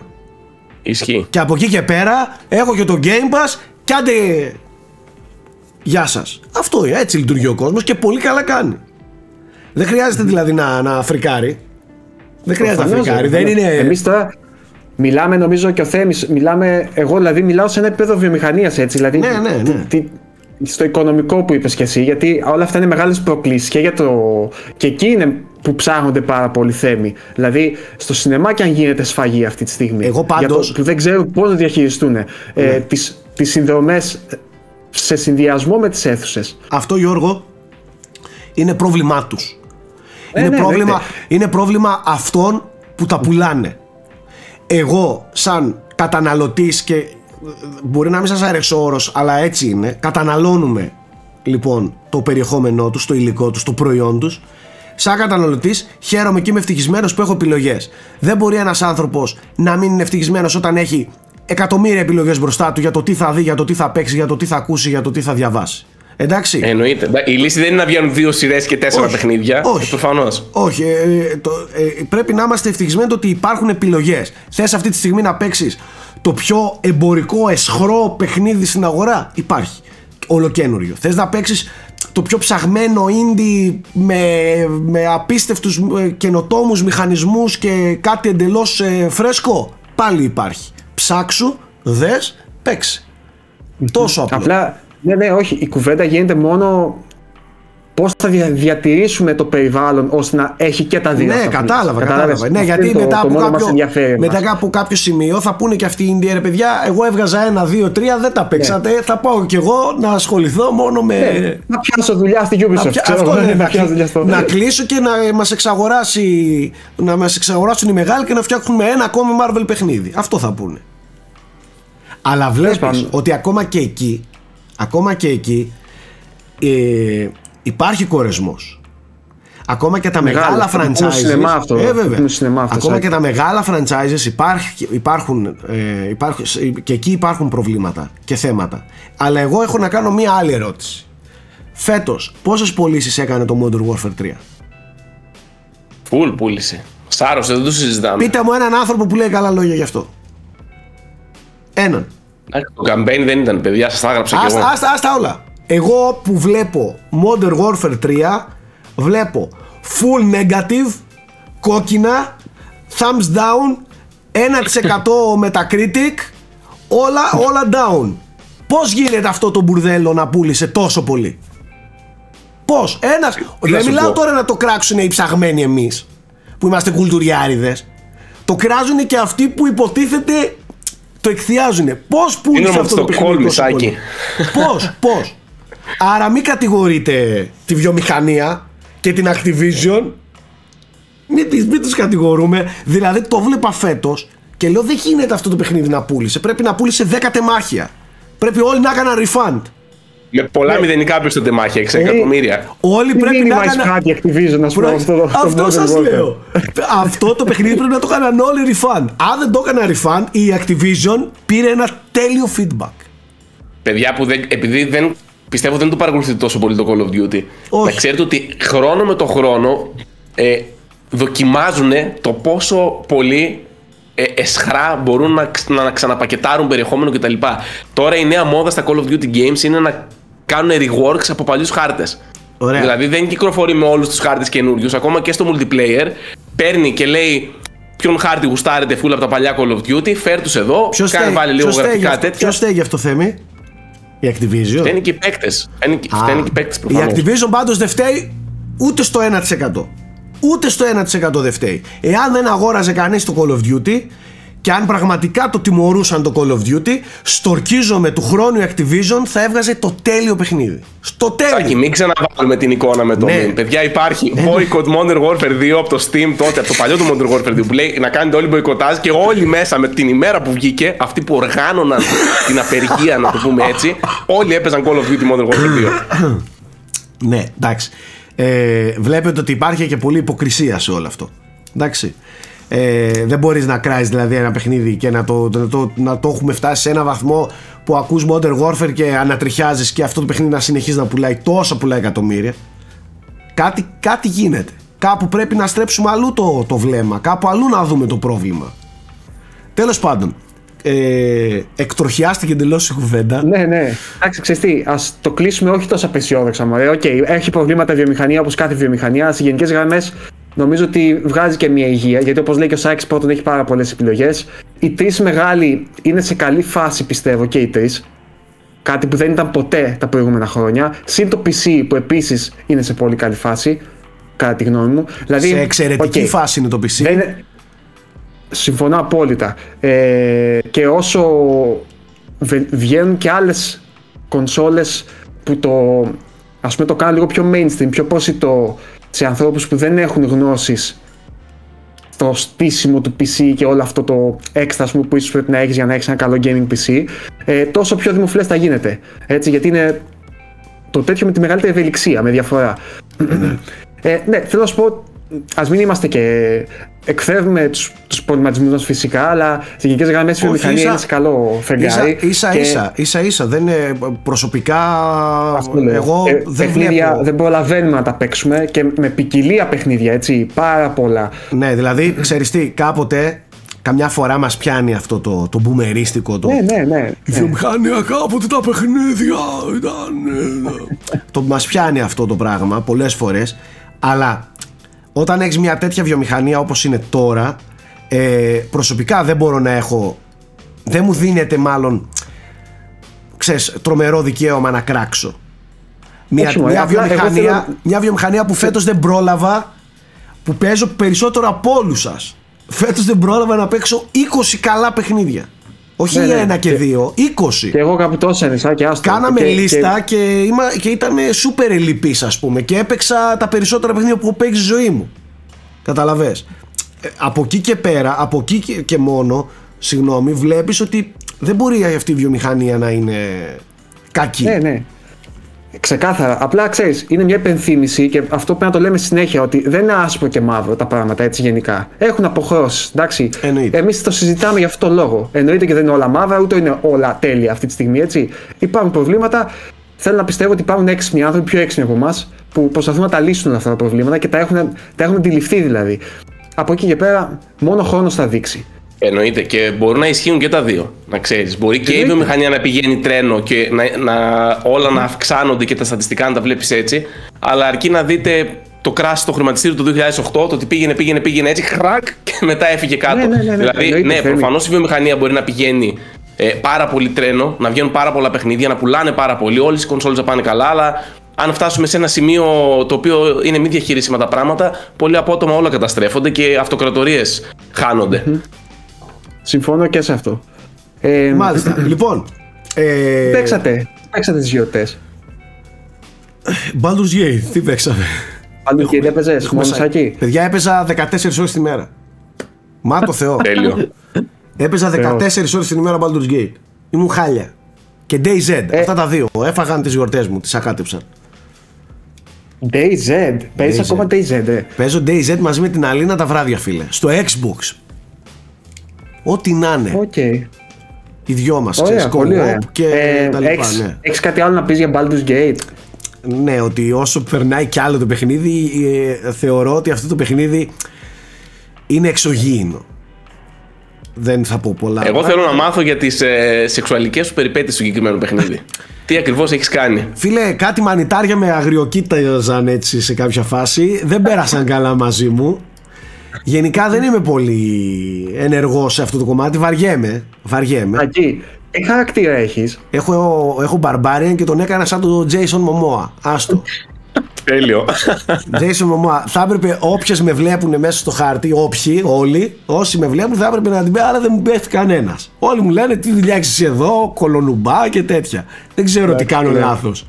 Κάτι κάνω λάθος. δεν ξέρω. Στους διαλόγους ίσως επιλέγω να είμαι αγενής, δεν ξέρω τι γίνεται. Τέλος πάντων, εξωγήινο παιχνίδι του Baldur's Gate, παιδιά, πρέπει να το παίξετε όπως και δίποτε. Εγώ ήθελα να πω κάτι άλλο. Φέτος το 2023 ήταν η χρονιά που άλλαξα πλατφόρμα επιλογής μου. Μετά από πολλά χρόνια, σαν main gaming πλατφόρμα έγινε και πάλι το PC. Και αυτό γιατί; Γιατί είχε καλά ports, τα μεγάλα παιχνίδια ε, είχαν τίμια ports, δεν είχαμε εκείνες τις εσχρότητες που είχαμε στο παρελθόν ε, και νομίζω ότι πλέον το PC παιδιά έχει ξεφύγει. Δηλαδή έχεις το Steam, έχεις το Epic, έχεις το Game Pass στο PC και την Xbox πλατφόρμα δηλαδή στο PC. Πλέον η, η Sony βγάζει πολλά από τα παιχνίδια της στο PC. Πραγματικά δηλαδή μόνο Nintendo πιάνω ή τα πολύ αποκλειστικά. Κατάλαβες. Ναι, ναι, το ε, καταλαβαίνω. Όσα δεν μπορούν να κυκλοφορούν. Πλέον ό,τι κυκλοφορεί ναι. παίζω στο, στο PC. Εντάξει, είμαι τυχερός. Είναι πολύ εύκολο να παίζεις με μοχλό πλέον. Είναι πολύ εύκολο να παίζεις με μοχλό, προφανώς. Αλλά αυτό είναι... δεν το συζητάμε. Ναι, και... Το μόνο θέμα είναι τα ports όπως είπε ο Σάκης. Δηλαδή. Εντάξει, υπάρχει και ένα άλλο θέμα. Και κάτι... Υπάρχει ένα άλλο θέμα. Το, το, το κόστος βέβαια στο PC. Ναι, αυτό ήθελα να πω ότι εγώ είμαι τυχερός και μπορώ και ναι. έχω μια πολύ καλή ε, κάρτα γραφικών με ένα πολύ καλό σύστημα γενικά. Εντάξει, δεν είναι. έχει κάνει το εξής, επειδή πήγα σπίτι του όταν γυρίσαμε τα Game Jazz, ε, έχει βάλει ένα PC δίπλα στην τηλεόρασή του. Δηλαδή ναι. το έχει συνδεμένο με τηλεόραση, δεν είναι συνδεμένο ναι, ναι, σε ναι. monitor και να, για να παίζει στο γραφείο, ας πούμε. Κατάλαβες. Αυτό είναι το μεγάλο μου θέμα. Δεν μπορώ να παίζω στην καρέκλα του γραφείου. Όχι, το θέλω την άνεση. Μόνο live streams το έχει κάνει σαν living room. Ναι, το έχει κάνει PC ναι. του σαλονιού, ας πούμε, και το χρησιμοποιεί. Είναι σαν να έχει και τα δύο θετικά. Δηλαδή και την άνεση που θα έχεις στην κονσόλα να ράξει τον ναι, καναπέ σου, αλλά και τα υπεργραφικά που θα έχεις στο PC. Ναι, και την ευελιξία που έχει κονσόλα το PC. παίζω, σαν κονσόλα είναι. Δεν είναι, δεν είναι κάτι. Ένα διπλό κλικ με ένα σύρματο Logitech ποντικάκι έχω και τρέχω με ναι, ναι. χειριστήριο. Δεν κάνω κάτι. Σαν να ανοίγω PlayStation και Xbox είναι. Δεν είναι κάτι άλλο. Ούτε κάποιο ναι, είδους διαφορετική ταλαιπωρία βιώνω στο, στο PC. Είναι το ίδιο πράγμα. Τέλος πάντων, ε, αυτό ήθελα να πω. Το 23 πλέον εδραίωσε μέσα μου το... Τώρα μένει να δούμε τι θα με, πόσο θα μας κερδίσουν οι προ εκδόσεις των κονσολών ε, όταν και αν έρθουν. Εγώ χαίρομαι που το Pro, το PlayStation 5 εφημολογείται αλλά δεν θα έρθει τόσο σύντομα, δηλαδή αν θα έρθει θα έρθει προς το τέλος του 24. Και δεν θα είναι η μόνη κονσόλα που θα έρθει έτσι, θα έρθει και Switch του χρόνου. Γενικά το 24 θα έχει πολύ ενδιαφέρον. Πιστεύεις ότι. Εγώ θέλω να ρωτήσω τον Γιώργο. Γιώργο, πιστεύεις το 24 για να φτάσουμε και λίγο στο 24 και να μιλήσουμε λίγο για τις προβλέψεις και αυτά που έρχονται. Εγώ να πω κάτι. Ναι. Πιστεύω να κάνουμε μια εκπομπή που είναι μόνο για το 24. Όπως κάναμε και πέρυσι. Να μην τον μπλέξουμε Ναι, τώρα. αλλά δεν την αποφεύγεις την Εντάξει, ερώτηση. τώρα, Τι πα αυτή να είναι αποφύγεις δεν την τώρα. αποφεύγω. Τι Μπορείς- πας να αποφύγεις πονή, ρε. Τι την ερώτηση; Απλά Nintendo είναι μια ερώτηση που Insider. θέλω να αναπτύξω πολύ απάντηση, ρε παιδί μου. Γι' αυτό, για πες μου. Όχι, θέλω, θέλω να μου απαντήσεις. Εδώ είναι που θα σε διαλύσω. Μονολεκτικά, εάν πιστεύεις ότι φέτος θα δούμε Switch 2 ή όπως αλλιώς θα λέγεται. Μονολεκτικά. Ναι, δούμε. Μονολεκτικά. Πρόσεξε, θα δούμε σε κυκλοφορία ή θα δούμε σε ανακοίνωση; Θα δούμε στην κυκλοφορία. Ω, Γιώργο, πετάγονται- πάλι Μάρτιο ή τέλος της χρονιάς πιστεύεις; Πιστεύω τέλος της χρονιάς, παιδιά. Μου φαίνεται πολύ κοντινό το Μάρτιος. Απλά έτσι όπω. Γιατί θυμάσαι που λέγαμε ότι σου έλεγα ότι τα νούμερα που βλέπω δεν μου κάνουν για δεύτερη κονσόλα. Αλλά ε, στην εορταστική περίοδο είδαμε επιτέλους όντως το Switch να έχει μια πτώση και νομίζω η Nintendo δεν θέλει να πάει σε ακόμα μια εορταστική περίοδο με αυτό το Switch. Νομίζω θέλει να κρατήσει το momentum της και φαίνεται και προετοιμασμένη γι' αυτό α- από όλα όσα ακούγονται. Άλλη στην ερώτηση, μην, βιομηχανία. μην πλατιάζεις. Εδώ Ναι, ήρθες sorry. για να, για να σου κάνουμε την ανάκριση. Δεν πλατιάζει. με, με συντομία τις απαντήσεις σου, παρακαλώ. Ναι, όχι, ναι, όχι, ίσως. Λοιπόν, πιστεύεις ότι το Switch 2 θα έχει την ίδια λογική με το Switch 1, δηλαδή αυτό το υβριδικό handheld με dock station, απλά βελτιωμένο σε θέμα hardware και specs ή θα μιλήσουμε για μια νέα μορφή κονσόλας; Παιχνιδομηχανής Πιστεύω, πιστεύω θα είναι υβριδικός σίγουρα. Θα είναι dock και portal, portable μαζί. Ε, και μέσα, μέσα σε αυτό το πλαίσιο πιστεύω θα έχει κάποια καινοτομία.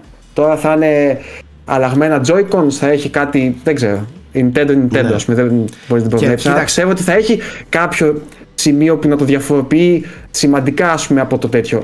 Σκέψου π.χ. DS 3DS. Δηλαδή κάτι τέτοιο πιστεύω ότι θα δούμε. Όπως το 3DS ήταν ουσιαστικά ίδιο format, απλά είχε το 3D που το ξεχώριζε κάπως. Εδώ τώρα Κατάλαβα. δεν ξέρω τι μπορούν να κάνουν, αλλά πιστεύω θα το επιχειρήσουν. Και τρίτη ερώτηση, πριν περάσουμε παρακάτω. Τρίτη ερώτηση σοβαρή. Πιστεύεις Γιώργο Πρίτσκα ότι το Mario Kart 8 Deluxe θα βγει και στο Switch 2? Ultra Deluxe. Ultra Deluxe. Ε, όχι. Γιατί άμα δεν βγήκε Πιστεύω- το, μα- το, το 8 Deluxe, ε, εκεί υπάρχει πρόβλημα. Ισχύει, τότε, ισχύει. τότε δεν θα είναι κανονική Nintendo, κάποιο πρόβλημα θα έχει. Ε, Πιστεύω όμως ότι μπορεί να βγει Tears of the Kingdom Deluxe όμως κατευθείαν με το που Α, βγει. μπράβο, ναι. Πάντως, για να μιλήσουμε και λίγο σοβαρά, και εγώ πιστεύω ότι το Switch πλέον δεν μπορεί να συνεχίσει ε, έτσι νοχελικά, που- όπως είναι τώρα. Πλέον, παιδιά, ωραία, ναι, εντάξει, φανταστική, ε, ε, φανταστική κονσόλα και ότι το development είναι αυτό που κάνει τα παιχνίδια αλλά αυτό που έκανε το Tears of the Kingdom δεν μπορεί να το κάνουν και τα υπόλοιπα παιχνίδια. Οπότε θεωρώ ότι υπάρχει πρόβλημα πλέον με το hardware. Ε, μπορεί να δημιουργήσει εμπόδιο για να προχωρήσουν και να έρθουν οι επόμενες μεγάλες παραγωγές.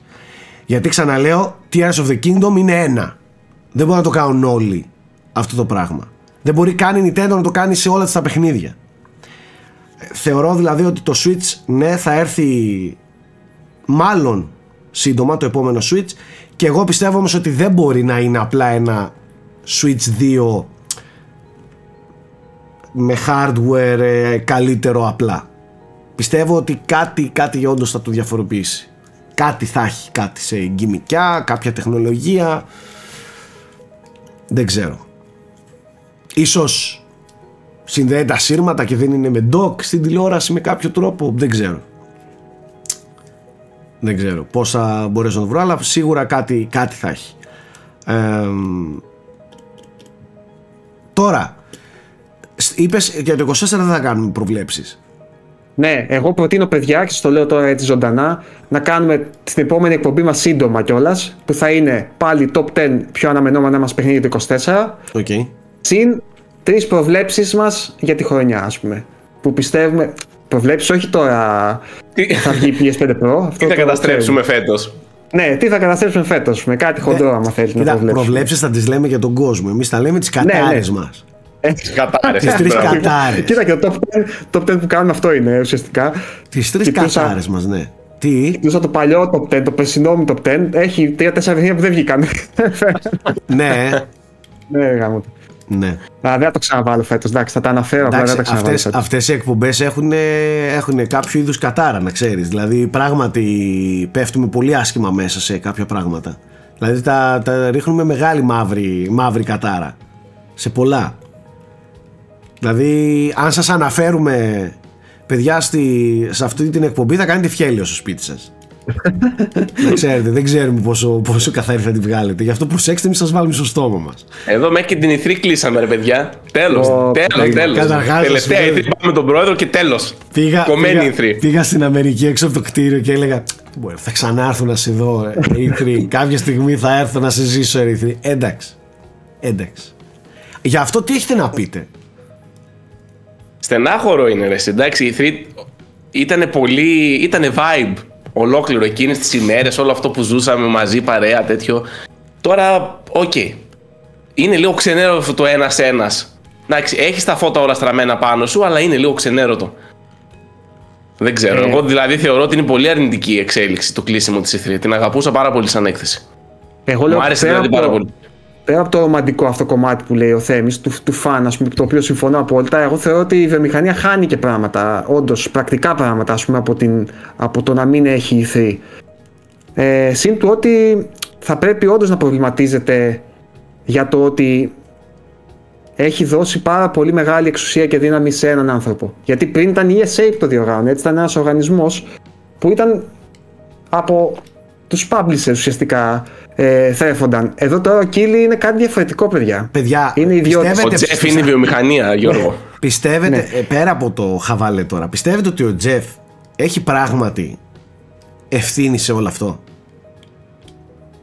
Γιατί Ε, εγώ νομίζω δεν- άλλος εν έχει. την μέρει ευθύνη. έχει. όχι, ευθύνη. όχι. Κάτσε. Ευθύνη με την έννοια ότι έχει παρουσιάσει μια εναλλακτική που ψιλοκαλύπτει ίσως το κενό της E3 για τους publisher αυτούς, για τους, για τους third party κυρίως, έτσι, γιατί οι πρώτοι δεν είχαν ποτέ ανάγκη. Αλλά από εκεί και πέρα δεν νομίζω ότι φταίει αυτός που έκλεισε η E3. Η E3 δια- τη διαχειρίστηκαν εγκληματικά την τελευταία δεκαετία, έτσι. Ναι, ε, Ισχύει. εγώ πάντως Δηλαδή είχε μεγάλα προβλήματα. Εγώ νομίζω ότι υπερεκτιμούμε τον Τζεφ. Σε όλο το επίπεδο. Δεν κάνω πλάκα και το λέω ε, με, με απόλυτη ειλικρίνεια και σοβαρότητα ότι ο Τζεφ είναι τρομερά υπερεκτιμημένη προσωπικότητα. Ο Τζεφ απλά κάνει τη δουλειά του, εκμεταλλεύτηκε πολύ σωστά και έξυπνα το κενό που είχε η E3, εκμεταλλεύτηκε πολύ τον COVID, πάρα πολύ για να, ε, για να ανέβει.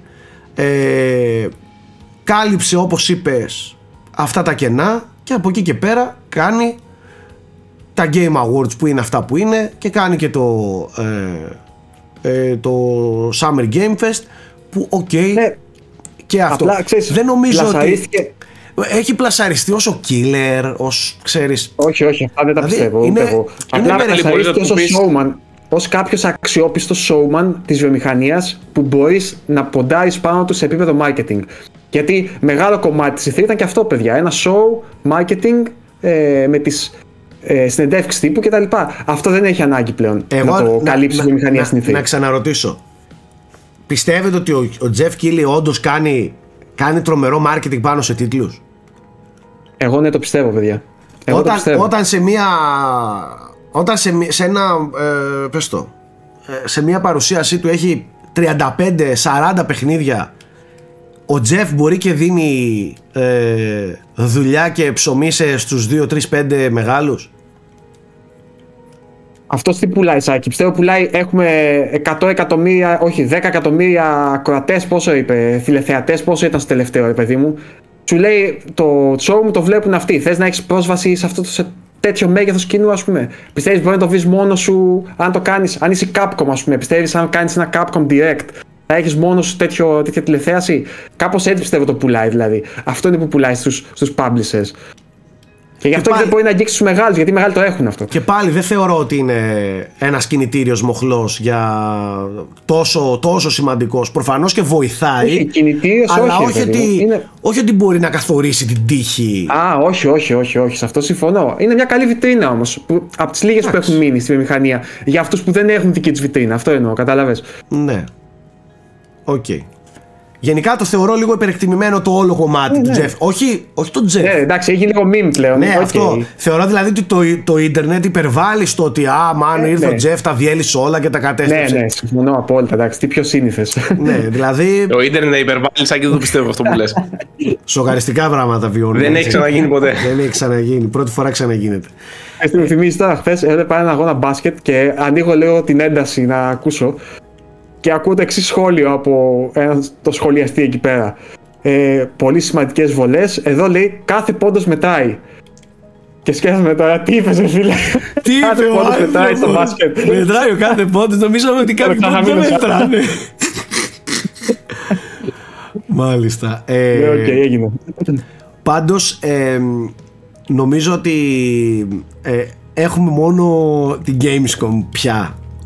Η οποία θα γίνει super γίγαντας, παιδιά. Είναι του λαού, του λαού.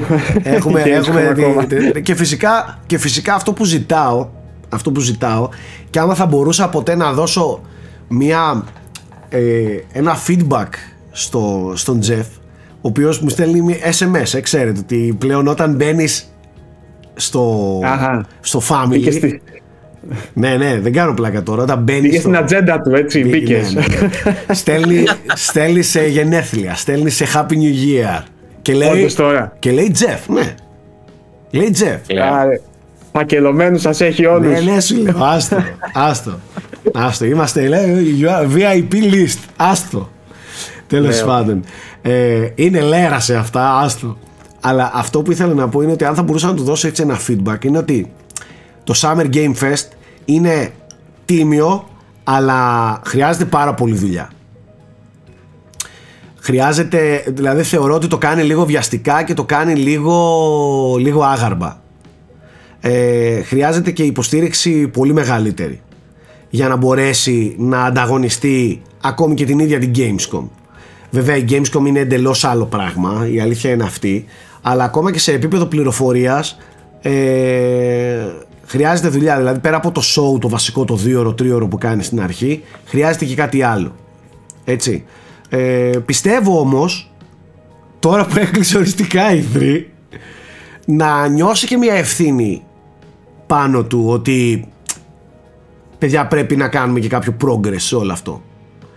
Οπότε πιστεύω ότι το επόμενο Summer Game Fest θα έχει ακόμα μεγαλύτερο ενδιαφέρον από το προηγούμενο. Και, θα, και σαν Να πάει μέγεθος. να νοικιάσει το Convention Center, λέω εγώ. Να, να το κάνει κανονική ήθρη.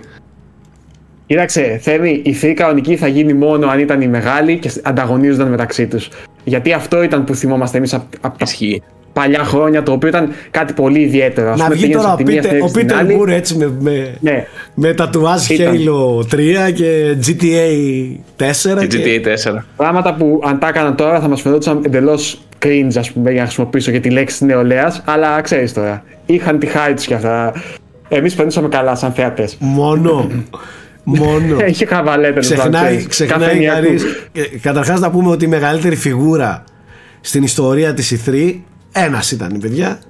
Ένας ήταν. Ο Ρέτζι. Ρέγγι. Ρέτζι. Ρέτζι Ρέτζι. Α, ναι, εννοείται. εννοείται. Αυτός όποτε τον βλέπω, βλέπω ένα κομμένο κεφάλι E3 στα μούτρα μου. Έτσι. Και επίσης My και, ο, body is ready. και ο Kojima μεγάλη λέρα της E3. Για πολλά Ο χρόνια. Kojima, ο Kojima μάλιστα μετά το, την ακοίνωση της ακύρωσης της οριστικής έκανε ένα αρκετά μεγάλο post Το είδα. που είπε ότι, για τις αναμνήσεις που έχει από την ηθή και πόσα πράγματα του έχει δώσει κτλ. Και ε, κυρίως σε αυτά αναφέρομαι όταν λέω ότι η βιομηχανία όντως θα χάσει πράγματα. Δηλαδή ήταν ένας χώρος που συναντιόντουσαν, ήταν μια ευκαιρία να συναντηθούν όντως δημιουργοί από όλο τον κόσμο πέρα από το marketing κομμάτι, δηλαδή να μιλήσουν, να επικοινωνήσουν, να δουν ο ένας Μα- τα πράγματα του άλλου κτλ. Γιώργο, μα δες το και από εμάς. Δηλαδή, Ναι. πέρα, πέρα από αυτό που κάνουμε, OK, να δούμε, να παίξουμε ένα παιχνίδι κτλ. Σκέψου πόσες γνωριμίες και πόσες ωραίες στιγμές έχεις να Ναι. αναφέρεις από την εμπειρία σου στα, στη, στη Gamescom, ας πούμε. Πόσους, με πόσους ανθρώπους δεν θα μας δινόταν ποτέ η ευκαιρία να μιλήσουμε, να ανοίξουμε επαφές. Δηλαδή, με πόσους developers αυτή τη στιγμή, εγώ είμαι friend Συμφωνώ. στο Instagram, μιλάμε, του ζητάω, μου ζητάνε. Θα σας το θέσω και πιο απλά. Αν δεν υπήρχε Gamescom, παιδιά, να γνωρίσω προσωπικά την Remedy, δεν θα μπορούσαμε να καλύψουμε φέτος το Alan Wake 2. Είναι τόσο απλό. Ναι, ναι. ανοίξα... Και θα το πω και λίγο ευρύτερα εγώ έτσι. Και μόνο που εξανθρωπίζει λίγο ε, τα παιχνίδια από πίσω. Δηλαδή, που βέβαια. τα, ε, έχουμε πλέον ανθρώπους που ξέρουμε και ξέρεις, ξέρουμε ότι συνδέονται με αυτό το παιχνίδι. Είναι εντελώς διαφορετικό το. Έτσι. Πολύ πιο ζεστό δηλαδή το πράγμα. Συμφωνώ, Από ότι, συμφωνώ απόλυτα και το έθεσες πάρα πολύ σωστά Γιώργο, μπράβο. Πραγματικά είναι, ε, είναι πολύ αληθινό αυτό που λες. Ότι πίσω από όλα αυτά τα παιχνίδια κρύβονται και άνθρωποι. Δηλαδή, μακάρι να μπορούσα να σας περιγράψω και να σας μεταφέρω πώς είναι μια, ένα τέτοιο team και με τι άγχος είναι πίσω από αυτά τα, Μπράβο, τα αυτό θέλω να booths. πω. Και δεν μιλάω για τους μεγάλους, οι οποίοι εντάξει, Όχι, αλλά παιδιά, όχι, όχι. πόσα μικρά παιχνίδια είδαμε, τα οποία όταν πας να σου το παρουσιάσουν έχει πιο πολύ άγχος από σένα. Προφανώς. Ε, ε, Ναι. Κούραση, άγχος. Δηλαδή, ξέρεις, το βλέπεις πόσο πονάει αυτό το πράγμα και πόσο έχει προσπαθήσει για να είναι εκεί και πόσο πασχίζει να στο. Να, σου- δεν θα πω να στο πουλήσει, ρε παιδί μου, αλλά να στο μεταφέρει κάπως. Έτσι. Είναι άλλο πράγμα, άλλο πράγμα. Δεν, δεν είναι εύκολο να το εξηγήσουμε σε κάποιον που δεν είναι Για, εκεί. γι, αυτό και θεωρώ, γι' αυτό και θεωρώ ότι όσο και να όσο και να εξελιχθεί ρε παιδί μου μέσω του ίντερνετ η προβολή και ε, η επικοινωνία αυτού που θέλεις θεωρώ ότι η ανθρώπινη επαφή σε τέτοιου είδους εκθέσεις η φυσική παρουσία σε τέτοιου είδους εκθέσεις δεν μπορεί να αντικατασταθεί από τίποτα. Πραγματικά από τίποτα Συμφωνώ. έτσι. Ε, πόσο μάλλον αν κάποιος κάνει μια βόλτα σε μια τέτοια έκθεση και δει όλο αυτό το πανηγύρι και, Το και... vibe είναι άλλο, ρε. Ναι, Σάκη, και- είναι άλλο. Ακόμα και μέσα στον εκθεσιακό χώρο, τον απλό, δηλαδή να προχωράς και να βλέπεις αγάλματα, να βλέπεις φαν που γουστάρουν, τις ουρές με το πόσο πάθος περιμένουν να παίξουν κάτι. Είναι άλλο, σε βάζεις σε ένα mood διαφορετικό. έτσι, έτσι. Είναι μαγικό, δεν το συζητάμε. Να είσαι δηλαδή σε ένα χώρο που βλέπεις χιλιάδες άτομα που γουστάρουν το ίδιο πράγμα με σένα. Μάλιστα. Θέμη, επειδή σου το χρωσταω σου το χρωστάω, θέλω, ξέρω ότι ήταν λίγο μια ζώρικη χρονιά για εσένα, το 23, ε, με υποχρεώσεις πολλές. Θέλω, εμείς τα είπαμε, θέλω να μου πεις και εσύ δύο-τρία παιχνίδια του 23 που ξεχώρισες, έτσι για να σε τιμήσουμε ρε παιδί μου σε αυτήν εδώ την εκπομπή, για το 23. Τα Τώρα αγαπημένα με σου πιάνει παιχνίδια. απροετοίμαστο. Ε, Καταρχάς το 23 εγώ έπαιζα Μη Elden σκε- Ring στο μη μισό. σκέφ- Μη σκέφτεσαι, μη σκέφτεσαι τώρα να βάλεις νούμερο 1, 2, 3. Πες μου έτσι ποια είναι τα παιχνίδια που, που ξεχώρισες στο 23 όσο σου έρχονται στο μυαλό ρε παιδί μου. Όχι κάτι Κοίτα, πολύ... σίγουρα ε, γούσταρα πάρα πολύ φέτος. Ε, δεν ξέρω αν το είπατε το Atomic Heart. Αυτό το τα ξεχάσαμε να το αναφέρουμε φίλε. Ξεχάσαμε γιατί ήταν πολύ τα αρχή. περισσότερα δεν τα αναφέρω γιατί τα, τα είπατε, δηλαδή Starfield και τα λοιπά, το οποίο ακόμα του χρωστάω ε, τερματισμό. Ε, το Atomic Heart σίγουρα το βάζω μέσα στα παιχνίδια που ξεχώρισα φέτος. Μου άρεσε πάρα πολύ και γενικά όλα αυτά τα τύπου Bioshock. Ε, τα έχω μια ιδιαίτερη δυναμία, Prey και τα λοιπά. Από μικρά σας είχα πει και στην προηγούμενη εκπομπή έχω πάθει πλάκα με το Cocoon αλλά και με, μ, πριν προηγουμένως στη χρονιά, μέσα στη χρονιά είχα παίξει και ένα άλλο φανταστικό παιχνίδι το οποίο είναι το Planet of Lana το οποίο ήταν πάρα πολύ ωραίο παιχνίδι. Ε, Έμι, πες και το Jusant, το οποίο έπαιξα και εγώ μες στις γιορτές. Αξίζει, πήγες και πίσω το την προηγούμενη Jusant. φορά. Το Jusant, εννοείται. Ήταν Αξίζει πάρα πολύ πολύ και ωραίο παιχνίδι. Από μικρά που κολλάει και με όλη αυτή την κουβέντα. Εμένα μου άρεσε και το Assassin's Creed φέτος, παιδιά. Πέρασα πάρα πολύ καλά ε, με το Mirage. Προσπαθώ να θυμηθώ. Ποιο άλλο είχες; Έχω, πο- έχω πολλά κενά. Ε. Δηλαδή, αγόρασα Alan Wake τώρα μέσα στις γιορτές, δεν πρόλαβα καν να το ακουμπήσω. Στις αρχές της χρονιάς, προς το καλοκαιράκι, παιδιά, είχα παίξει και το Dead Island 2, το οποίο επίσης είναι ένα παιχνίδι που ξεχάστηκε φέτος. Πολύ Και διασκεδαστικό. ήταν πάρα πολύ, πάρα πολύ διασκεδαστικό, πάρα πολύ ωραίο. Τα είχα πει και στο review. Ε, όσον αφορά τέ- τέτοιου είδους παιχνίδια με zombies, να, πιο ανάλαφρο, πιο διασκεδαστικό. Τώρα ήταν η χρονιά που, όπως είπες, δεν, δεν είχα. ήταν λίγο ζόρικη και εξακολουθεί να είναι, αλλά οκ, ασχολήθηκα και με πιο παλιά παιχνίδια. Δηλαδή, αν έπρεπε να βάλω το Game of the Year μου φέτος, θα βάζω το Elden Ring, το οποίο είναι το καλύτερο παιχνίδι που έπαιξα, το 23. Ε, ναι. Και από εκεί και πέρα, οκ, ασχολήθηκα και με διάφορα multiplayer. Τώρα τελευταία παίζω το The Finals, το οποίο έχει γίνει λίγο χαμούλης. Τι είναι αυτό ρε φίλε, για πες μας λίγο. Το οποίο είναι πολύ καλό, αλλά φοβάμαι ότι δεν θα κρατήσει και για πάρα πολύ. Είναι, Αυτό είναι ένα- Δωρεάν δεν είναι; Δωρεάν είναι, είναι free to play, ε, είναι από πρώην developers του Battlefield και αυτό φαίνεται από το επίπεδο καταστροφής που έχει, το οποίο σε αυτό το επίπεδο θα το έλεγα και next gen βασικά δεν μπορείς να το πεις 100% γιατί το έχουμε ξαναδεί στη σειρά Battlefield να γίνεται αυτό, αλλά παιδιά είναι απίστευτο διασκεδαστικό το ότι καταστρέφονται τα πάντα εντελώς. Δηλαδή ξεκινάς με την πίστα να έχει κτίρια και βλέπεις κατά τη διάρκεια του gameplay να πέφτουν ολόκληρες πολυκατοικίες κάτω. Και Μάλιστα. αυτό μπορεί να χρησιμοποιηθεί και στη στρατηγική σημασίας. Γιατί Ήτανε πολύ... όλο το, Ναι, συγγνώμη. όλο το παιχνίδι είναι objective based. Δηλαδή, φαντάσου ότι πρέπει να πας να πάρεις κάποια κουτιά με χρήματα και να τα βάλεις ε, σε ε, συγκεκριμένα σημεία, τα τα οποία είναι σαν. Πώς το πω, σαν ένα ταχυδρομικό κουτί, το οποίο για να μπει μέσα το κουτί με τα χρήματα περνάει 30-40 δευτερόλεπτα. Και αν δεν μπορείς να σπάσεις την άμυνα. Δηλαδή, όσο το βάζεις. Ναι, πρέπει να το προστατεύσει και άλλες ομάδες το κυνηγάνε. Αλλά ξέρω εγώ, αν έχουν στήσει μέσα turrets και τα λοιπά ή αν είναι καλά προφυλαγμένοι, έχεις και την εναλλακτική να ρίξεις όλη την οικοδομή κάτω Μάλιστα, ε, και ναι, να ναι. προχωρήσει έτσι το objective. Πολύ διασκεδαστικό multiplayer, παιδιά, το οποίο απλά πάει να γίνει λίγο επαναλαμβανόμενο μετά από κάποιες ώρες. Οπότε πρέπει σιγά σιγά να το εμπλουτίζουν και να το προσέξουν. Έχει κάνει πολύ χαμό τώρα τελευταία. Έχει γίνει πολύ Ξέρω, viral. αυτό, αυτό θα σου έλεγα πριν, ε, ότι μέσα στο Δεκέμβριο ήταν πάρα πολύ viral στο Twitch και αυτά ήταν νούμερο ένα. Νούμερο ένα, κατάλαβες. Ήταν πολύ, πολύ, σε πολύ ψηλές θέσεις. Ναι, viral είχε γίνει και το Lethal Company, παιδιά, φέτος. Είχε Εντάξει, γίνει χαμός. επικό Το ήταν είχαμε αυτό. παίξει σε live Αυτό, stream. αυτό όμως ήταν επικό παιχνίδι. Αυτό είναι πραγματικά επικό παιχνιδάκι. Γιώργο, αυτό το παιχνίδι, φίλε, είναι. Ισχύει. Και είναι- το έφτιαξε ένα άτομο, έτσι. Είναι και έγινε επικό. χαμός, Να το ο ακούω. απόλυτος χαμός. Το Lethal Company πρώτη φορά.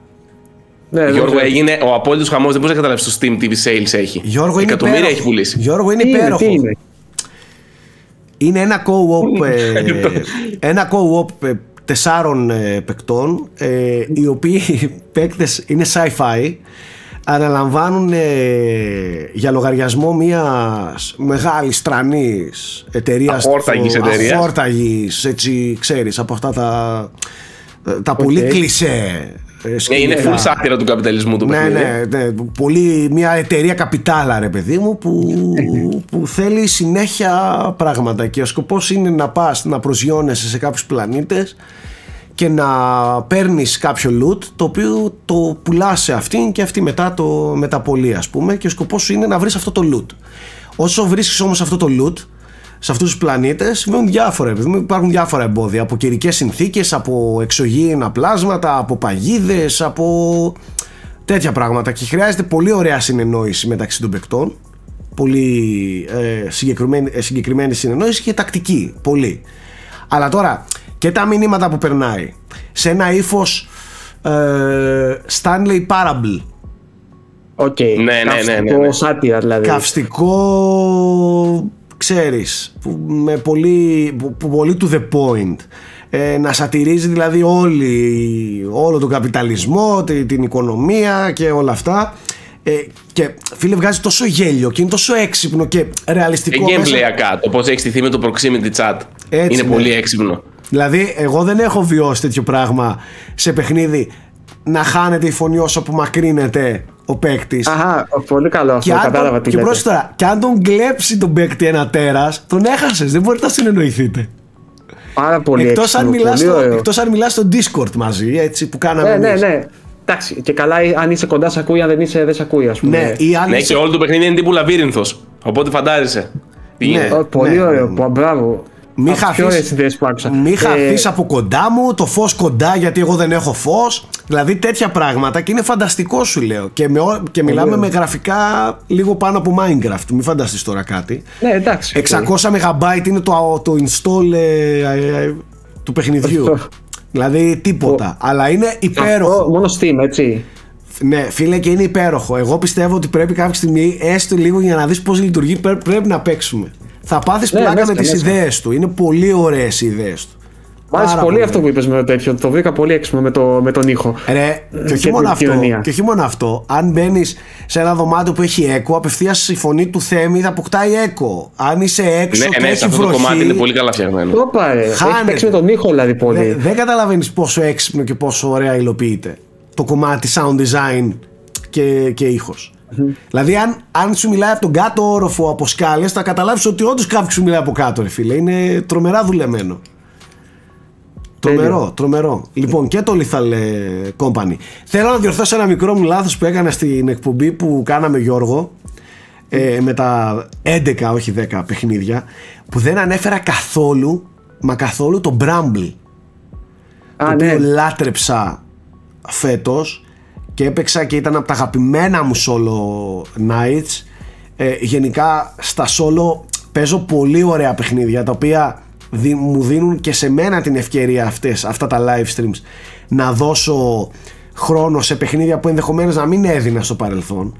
Ε, το Bramble ήταν πάρα πάρα πολύ μεγάλη έκπληξη από τα καλύτερα παιχνίδια που έπαιξα και για κάποιον ηλίθιο λόγο απλά το διέγραψα από το μυαλό μου και δεν ξέρω γιατί. Έτσι. Ε, αυτό ήθελα απλά να το διορθώσω σήμερα στη σημερινή. Αλλά εκπομπή. έκανες, ναι. Ε, αυτά, παιδιά. Τώρα από κυκλοφορίες τωρινές, όχι το 24, έχουμε The Last of Us Part 2, ναι. το καλύτερο, remake. το, καλύτερο παιχνίδι του PlayStation 5 θα ξανα, του PlayStation 4 θα βγει και να γίνει καλύτερο παιχνίδι του PS5. ε, έτσι εριστικός θέλω να είμαι έτσι, γουστάρω. Ε, ένα από τα καλύτερα βιντεοπαιχνίδια όλων των εποχών, αυτό, βγαίνει και στο PS5. Ε, βγαίνει το Prince of Persia remake, The Lost Crown. The Lost Crown. Το οποίο έχω αναλάβει εγώ, ναι. Ε, σύντομα ελπίζω να έχουμε κείμενο. Αυτό, αυτό, Δεν έχει, έχω. αυτό έχει πολύ ενδιαφέρον να ξέρεις. Σαν παιχνίδι. Εγώ είχα παίξει. Γιώργο, πάρα εγώ πολύ πιστεύω θα αυτό. σ' αρέσει. Δεν ξέρω λίγο το ύφος του αν θα του αρέσει, αλλά. Γιατί είναι. Πέρα από αυτό, Μην που ξεχνάς, είναι η είναι- μοναδική ένσταση που είχα κι εγώ, ε, σε gameplayακά θα σε κερδίσει πάρα πολύ. Θα δούμε. Δεν μπορώ να πω τίποτα, παιδιά. Μην ξεχ... Θέμη, είναι και 65 χρονών. Μην το. Εντάξει. Κοίτα, ε, είχε λίγο δυσκολία ένα τσικ. Οπότε ναι, αλλά δεν Ε, νομίζω ξέρω ότι δεν το ότι έχει ο είναι πρόεδρος. Απλά είναι 65 χρονών. Δεν μπορεί. τα αντανακλαστικά μου δεν είναι όπως ήταν κάποτε. Δεν είναι. Τον έχεις δει να σουτάρεις στο μπάσκετ. Σηκώνει το ένα πόδι, βρωμάει το άλλο. Άστο. Λέω. Άστο. άστο. Τέλος Επίσης, πάντων. αυτός ο μήνας, παιδιά, έχει Tekken. Το οποίο η fighting κοινότητα το, περα- το περιμένει σαν τρελή. Αναμένεται super τεράστιο. Πάτε δείτε τι views έχουν όλα τα trailers στο YouTube. Αναμένεται γίγαντας το Χάος, Tekken. χάος. Taken for the win και θα κάνουμε μια. Θα το υποσχόμαστε. Θα κάνουμε μια ανάλυση σεναρίου με τον Γιώργο Πρίτσκα. Μέσα, μέσα. Γιατί πιστεύω αν ακούσε, αν ακούσες τα σενάρια που παίζουν μεταξύ των χαρακτήρων στο Taken, Είναι τρέλα. πιστεύω, πιστεύω, πάω ότι, για τέτοια. πιστεύω ότι θα σταματήσεις το gaming γενικά. Ή θα γίνω fanatic Tekken, μάλλον στα, στα γεράματά μου. Ή θα, ή θα βάζεις, θα κάνεις θα του βάζεις ένα σκέτο 8. σκέτο. Κατάλαβες, όχι πολλά πολλά, ούτε Taken 8. Και άστο να νομίζουν τώρα εσύ ότι τι εννοείς. Ε, τι άλλο είχαμε ρε Θέμη, νομίζω; Έχουμε Και και τον- ένα Like a Dragon, πώς λέγεται. Αυτό ήθελα να πω. Το Instant Wells. Γε- Γιάκουζα, Γιάκουζα. Τέλος. Ναι, Το το επόμενο Yakuza. main game. Ναι. Το οποίο δεν είναι το μόνο Yakuza που βγαίνει φέτος, αν κάνω λάθος, και βγήκαν και πέρυσι άλλα δύο Yakuza. Τι γίνεται, Ναι. Sega, τι κα- η Sega ξε- έχει ξεκινήσει να πυροβολάει. Η Sega δεν σταμάτησε ποτέ να πυροβολάει. Οι άλλοι, Λάθος. Λάθος. οι άλλοι σταμάτησαν να τρώνε τις σφαίρες. Απλά ας το χούσαμε. Ήμασταν σαν τους, στους Star Wars, τους πώς τους λένε. Ας το χούσαμε πολύ. Stormtroopers. Εσείς δεν τις τρώγατε τις σφαίρες, εμείς βαρούσαμε. Like a Dragon Infinite Wealth, το οποίο Ναι. έχει και τους δύο πρωταγωνιστές. Και θα είναι η πρώτη φορά που η σειρά θα πάει εκτός Ιαπωνίας, fun fact. Έλα. Θα πάει στη Χαβάη. Κάτσε, αυτό, Χαβάη, είναι, αυτό ναι. είναι νέο κεφάλαιο. Είναι νέο main, main Yakuza. Α, μάλιστα, αυτό έχει ενδιαφέρον. Δεν είναι κάποιο remake, δηλαδή είναι κάποιο, κάτι φρέσκο. όχι, όχι, φρέσκο. όχι. Είναι, Ωραία. είναι φρέσκο και ούτε spin-off. Είναι main, είναι το επόμενο main Yakuza. Το, το κανονικό, κανονικό επόμενο Yakuza. Μπράβο, μάλιστα. Ωραία. Τέλεια. Ε, αυτά για τα του gaming. Θέμη θα σε αποδεσμεύσουμε να πας να τελειώσεις το Starfield που έχεις αφήσει στη μέση. Όχι στη μέση, στο τέλος. Έχω, έχω πάρα πολλά να αφήσω. Παιδιά, γενικά κάποια στιγμή όταν βρω το χρόνο θέλω να κάνω το απόλυτο no life. Δηλαδή να κλείσω παντζούρι και να κάθομαι να παίζω όλη την ημέρα να καλύψω στα κενά που έχω. Κοίτα, Δηλαδή ανυπομονώ λίγο να ηρεμήσουν τα πράγματα, να κάτσω να, να λιώσω. κοίταξε. Ε, no rest for the wicked Καλά, ναι. λέει Ισχύει. το, το τραγούδι. Οπότε αυτά. Σε αφήνουμε την αγάπη μας. Πάμε στα, στα του σινεμά. Που λέτε, παιδιά, μπαίνει ο Αντώνης μέσα και το πρώτο πράγμα που μας λέει για να δείτε τώρα με ποιους έχω μπλέξει. Ε, άσε, παιδιά, έχω λέει μια ταχυπαλμία. Ήπια καφέ, λέει μετά από χρόνια και με έπιασε ταχυπαλμία. Εντάξει, παιδιά, άμα, άμα δεν μπορείτε πια, πείτε το μου να βρω νεότερα παιδιά να κάνουμε τις εκπομπές. Ή Δεν- να πίνω πιο σιγά καφέ, δεν ξέρω. ναι, εντάξει, άμα. άμα συ- Συγκλονίστηκα. σε... Μήπως ήταν από το track σου που θα, που θα, Θα βγω. μπεις- που θα βγεις θα στην βγω, ναι. εκπομπή; Τέλος πάντων. Καλή Μπορώ χρονιά. να κάνω πάω να φέρω ένα, ένα ουίσκι να το αντιστρέψω το. Καλή χρονιά, Αντωνάκη. καλή χρονιά, καλή χρονιά. Τι παιδιά. λέει εκεί η England, εκεί τουλάχιστον έχει κρύο ή και εκεί είστε ζεστά; Μπα, δεν έχει κρύο. Εντάξει, έχει κρύο, αλλά δεν έχει κρύο το αναμενόμενο της κρύο. Εποχής. Μάλιστα. Ναι. Μάλιστα. Πολύ ωραία. Τέλεια. τέλεια. Ε, μ, Γιώργο Πρίτσκα. Ναι. είχες ε, ως ε, διευθυντής του τμήματος ε, σίνεμα του unboxholics.com εσύ είσαι αυτός, δεν ξέρω αν το έχω πει. Ε, τώρα το μαθαίνεις Πολύ και εσύ. επίσημο διευθυντής. Τω- Τώρα, ναι, ναι, τώρα το μαθαίνεις. Ε, ως διευθυντής λοιπόν, γιατί Ναι. πέρα από πρόεδρος είσαι και διευθυντής σε όλα. Απορώ στο σχολείο Πολύ σου τίτλοι, ακόμα. πολύ. Απορώ στο σχολείο σου γιατί είσαι ακόμα απλός δάσκαλος και δεν σε έχουν κάνει διε- διευθυντή ας πούμε. Διευθυντή των Έχω- διευθυντάδων. Ναι, ναι, ναι, έτσι πρέπει. Τιμητικός. Δεν ξέρω, ίσως, ίσως ακόμα δεν έχουν δει σε σένα αυτό που πρέπει. δεν ξέρω. Δεν ξέρω. Πάντως οι Δεν άνθρωποι ξέρω για την δεύτερη ζωή μου. Ευτυχώς. Ίσως δεν θέλει ο Γιώργος να το δείξει πολύ, είναι μαζεμένος. ίσως δεν έχουν αντίληψη. δεν ξέρω. Κάποια στιγμή, κάποια στιγμή θα, θα το δουν μπροστά τους. Ε, έλεγα ως διευθυντής λοιπόν του τμήματος σίνεμα του unboxolis.com είχατε να καλύψετε αγαπητοί συνάδελφοι κάποια top 10s και κάποιες ε, λίστες τέλος πάντων που αφορούν σειρές και ταινίες βάλατε κάποιες ταινίες μέσα έτσι Ευτυχώς. ναι, με, με, με βρήκατε συμφώνησα αλλά και διαφώνησα σε πολλά μαζί σας Είστε πολύ, είναι ο τυχε- σκοπός της λίστας μας. είστε, είστε πολύ τυχεροί που, που δεν ανακατεύτηκα σε αυτό γιατί θα σας είχα ξεφτιλίσει Να ξέρεις ότι στο δικό μου αρχικό κείμενο κάτω-κάτω έλεγε Σάκη πονάς. Α, το 'σβησε ο Θέμης. Α, οκ. Εντάξει, ευτυχώς δεν το διάβασα και δεν αναστατώθηκα και εγώ θα είχα ταχυπαλμιάσει τον Αντώνη.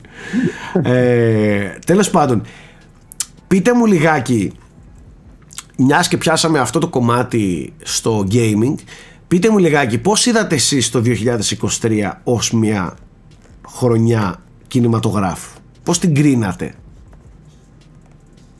Θες να ξεκινήσεις, Αντώνη, θες να πω τι θέλεις. Και λέτε, Να έξες, πω- η απάντηση Netflix, Netflix, Netflix. Όχι.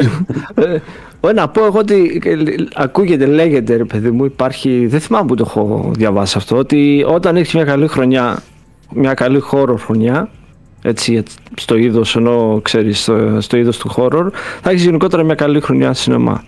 Ε, νομίζω εγώ το 23 ρε παιδί μου ε, ήταν μια πολύ καλή χρονιά για το, για Είναι το πολύ σινεμά καλό γενικότερα. αξίωμα, θα το χρησιμοποιώ. Δεν το είχα ξανακούσει Ναι. ποτέ. Αλλά έχεις, δεν έχεις άδικο. Θα ψάξω να δω που το έχω... Μήπως το έχω ήταν, ακούσει. μήπως ήταν horror χρονιά. μήπως ήταν τρομακτική Horror χρονιά. χρονιά. Κοίτα. Ε, Τέλος πάντων, μην πάω σε αυτό το. Θα, θα έλεγα μια ταινία τώρα, αλλά μπορεί να την, να την συζητήσουμε στη διάρκεια. Δηλαδή, όποιος είδε αυτή την ταινία μπορεί να τον έπιασε έτσι μια τρομάρα και να βγει. Τέλος πάντων. Μάλιστα, οκ. Γιώργο, εσύ. Ναι, ε, θα συμφωνήσω με τον Αντώνη. Καταρχάς, σε επίπεδο πάλι ταινιών, νομίζω ότι δεν μπορεί να έχει κάποιος παράπονο ιδιαίτερο και φέτος. Είχαμε πολλές καλές ταινίες και πολλές επιστροφές από μεγάλους δημιουργούς. Είτε είναι ο Σκοτσέζε, είτε ήταν ο Ridley Scott, είτε είναι έτσι ας πούμε πιο καλλιτεχνικά ονόματα όπως ο Κορέντα, ο Jonathan Glazer που είχε και μία από τις καλύτερες ταινίες της χρονιάς κατά τη γνώμη μου. Τέλος πάντων είχε πολύ πράγμα να δούμε και όπως είπε και ο Αντώνης και πολλά είδη άνθησαν φέτος. Δηλαδή το χώρο είχε πολύ δυνατές ταινίες. Είχε. Η δεκάδα που έκανε ο Αντώνης για μένα ας πούμε οι πέντε πρώτες είναι πολύ αξιόλογες. Οι υπόλοιπες βλέπονται φυσικά, αλλά οι πέντε πρώτες είναι πολύ αξιόλογες όντως. Ε, το animation είχε επίσης φανταστική χρονιά. Και σε σειρές και σε ταινίες. Και το μεγαλύτερο όνομά του δεν το έχουμε δει δυστυχώς ακόμα στην Ελλάδα, που είναι του Μιγιαζάκη καινούργια ταινία. Ελπίζουμε το, 23, το 24 συγγνώμη, να, να έρθει και στην Ελλάδα. Ε, σε γενικές γραμμές δηλαδή ήταν πολύ γεμάτο. Και α, για να σε προλάβω, επειδή είπες πριν Netflix, νομίζω και μπορεί να είναι προσωπικό αυτό βέβαια. Νομίζω ότι είναι η χρονιά που είδα λιγότερο Netflix από κάθε άλλη. Εσύ. Εγώ Χωρίς να, σίγουρα. θέλω, χωρίς να θέλω να πω ναι, ότι είχε καλή, καλή ποιότητα κτλ. Αλλά πήγα αρκετά σινεμά φέτος. Δηλαδή θεω, θεωρώ ότι είχε καλές ταινίες στο σινεμά και ταινίες που τράβηξαν και κόσμο. Και θέλω να σταθώ σε δύο πράγματα, παιδιά, φέτος για το σινεμά. Το πρώτο ήταν φυσικά οι πολύμηνε απεργίες που έγιναν στο Hollywood και ταρακούνησε πολύ τη βιομηχανία και οι δύο ήταν πετυχημένες Αυτό ευτυχώς. όμως, αυτό όμως δεν επηρέασε τις κυκλοφορίες των ταινιών γιατί Δηλαδή, αυτές οι δύο... ταινίες. Και- Κοίταξε, Αυτές το που Dune ήδη- ας πούμε έφυγε. Α, ναι, το Dune OK, ήταν να βγει εντάξει. Δεκέμβρη. Είχε κάτι τέτοια. Ε, Παραγωγές που ήταν να ξεκινήσουν παραγωγή. Δηλαδή τα, οι συνέπειες θα φανεί κυρίως φέτος και του χρόνου. Που παραγωγές που ήταν να ξεκινήσουν και να ξεκινήσουν το, το γύρισμα κτλ. πήγαν πίσω. Μεταξύ Ναι. αυτών και το Last of Us 2 είχε πάει πίσω, ας πούμε. Ναι, ναι, ναι. Αλλά ναι, δεν επηρεάστηκε τόσο φέτος. Αυτό που θέλω να πω όμως είναι ότι ήταν και οι δύο πετυχημένες και των ηθοποιών και των σεναριογράφων και οι δύο κατέκτησαν πράγματα εργασιακά, κυρίως για τον απλό εργαζόμενο, έτσι, όχι για τα μεγάλα ονόματα. Αυτό είναι το πιο σημαντικό. Οπότε, πολύ θετική εξέλιξη για τη βιομηχανία γενικότερα, του θεάματος γενικότερα, κάτι γνώμη μου. Γιατί μπορεί Ε, να βέβαια. είναι Αυτό και σαν επηρεάζει οι και όλους υπόλοιποι τους υπόλοιπους κλάδοι, σαν κλάδους. πάτημα. Ναι, Έτσι, ρε φίλε, ότι μπορούμε ακριβώς. να διεκδικήσουμε και εμείς, βέβαια μου, άμα Εννοείται. χρειαστεί κάτι. Ε, και το δεύτερο που θέλω να πω είναι ότι φέτος, Σάκη, και το είπες και εσύ πριν λίγο στα παιχνίδια, είχαμε ένα πολύ εμφανές ξεφούσκωμα εμπορικό των super hero ταινιών. Μπράβο. Ε, ναι, Και το franchise γενικότερα έτσι. και τον franchise. Ε, δεν ξέρω αν συμφωνώ απόλυτα σε αυτό, Αντώνη, με την έννοια ότι οι δύο πιο εμπορικές ταινίες φέτος ήταν το Barbie και το Mario. Franchises μεν, αλλά όχι του σινεμά Ναι. τόσο. Δηλαδή νέα IPs που σέρχονται στο σινεμά, αλλά μεγάλα franchise. Το μεγάλο. Τη μεγάλη ελπίδα, το μεγάλο φως ας πούμε το φετινό ήταν το Oppenheimer το οποίο είναι ένα, ένα τρίωρο biopic δύσκολο κατά τη γνώμη μου ας πούμε στη θέαση που έκανε σχεδόν ένα δις ένα δις εισιτήρια Μετά- απίστευτο νούμερο Μετά την Barbie. μετά την Barbie εννοείται, εντάξει, αλλά και πάλι τώρα τι, τι συγκρίνεις. Δεν είναι νομίζω το ίδιο εύκολο να πουλήσεις τη μία και την άλλη ταινία στο ευρύ κοινό, έτσι. Εντάξει, ήταν ο Νόλαν εκεί που έπαιζε πολύ το όνομά του. Ναι, που φαίνεται, κοίταξε και ο Νόλαν, νομίζω ότι ας πούμε το Tenet δεν είχε πάει τόσο καλά. Συγγνώμη, Για Nolan Γιώργο, πάντα, έτσι. απλά ναι, να πω ότι οι περισσότεροι εγώ που μιλούσα, οι περισσότεροι άνθρωποι μου έλεγαν πάνω να δω Νόλαν. Ναι, ναι, ναι, συμφωνώ, συμφωνώ. Θα πάνω εδώ. Ξεκάθαρα. Και να- πρέπει, Ναι. πρέπει να χαιρόμαστε ότι έχει τέτοια απήχηση, έτσι. Και έχει ενώσει ας πούμε, δύο κόσμους που είναι η pop κουλτούρα και ας πούμε, το λίγο πιο καλλιτεχνικό. Γιατί ιδίως το Oppenheimer ίσως είναι και η λίγο πιο δύσβατη ταινία του, νομίζω. Για, για το ευρύ κοινό. Ε, οπότε, όσον αφορά τους super heroes, για να κλείσω αυτό το κομμάτι μόνο. Πιστεύεις, Αντώνη, ότι αυτό ήτανε; Δηλαδή, ε, η εποχή τους, ας πούμε, τελείωσε;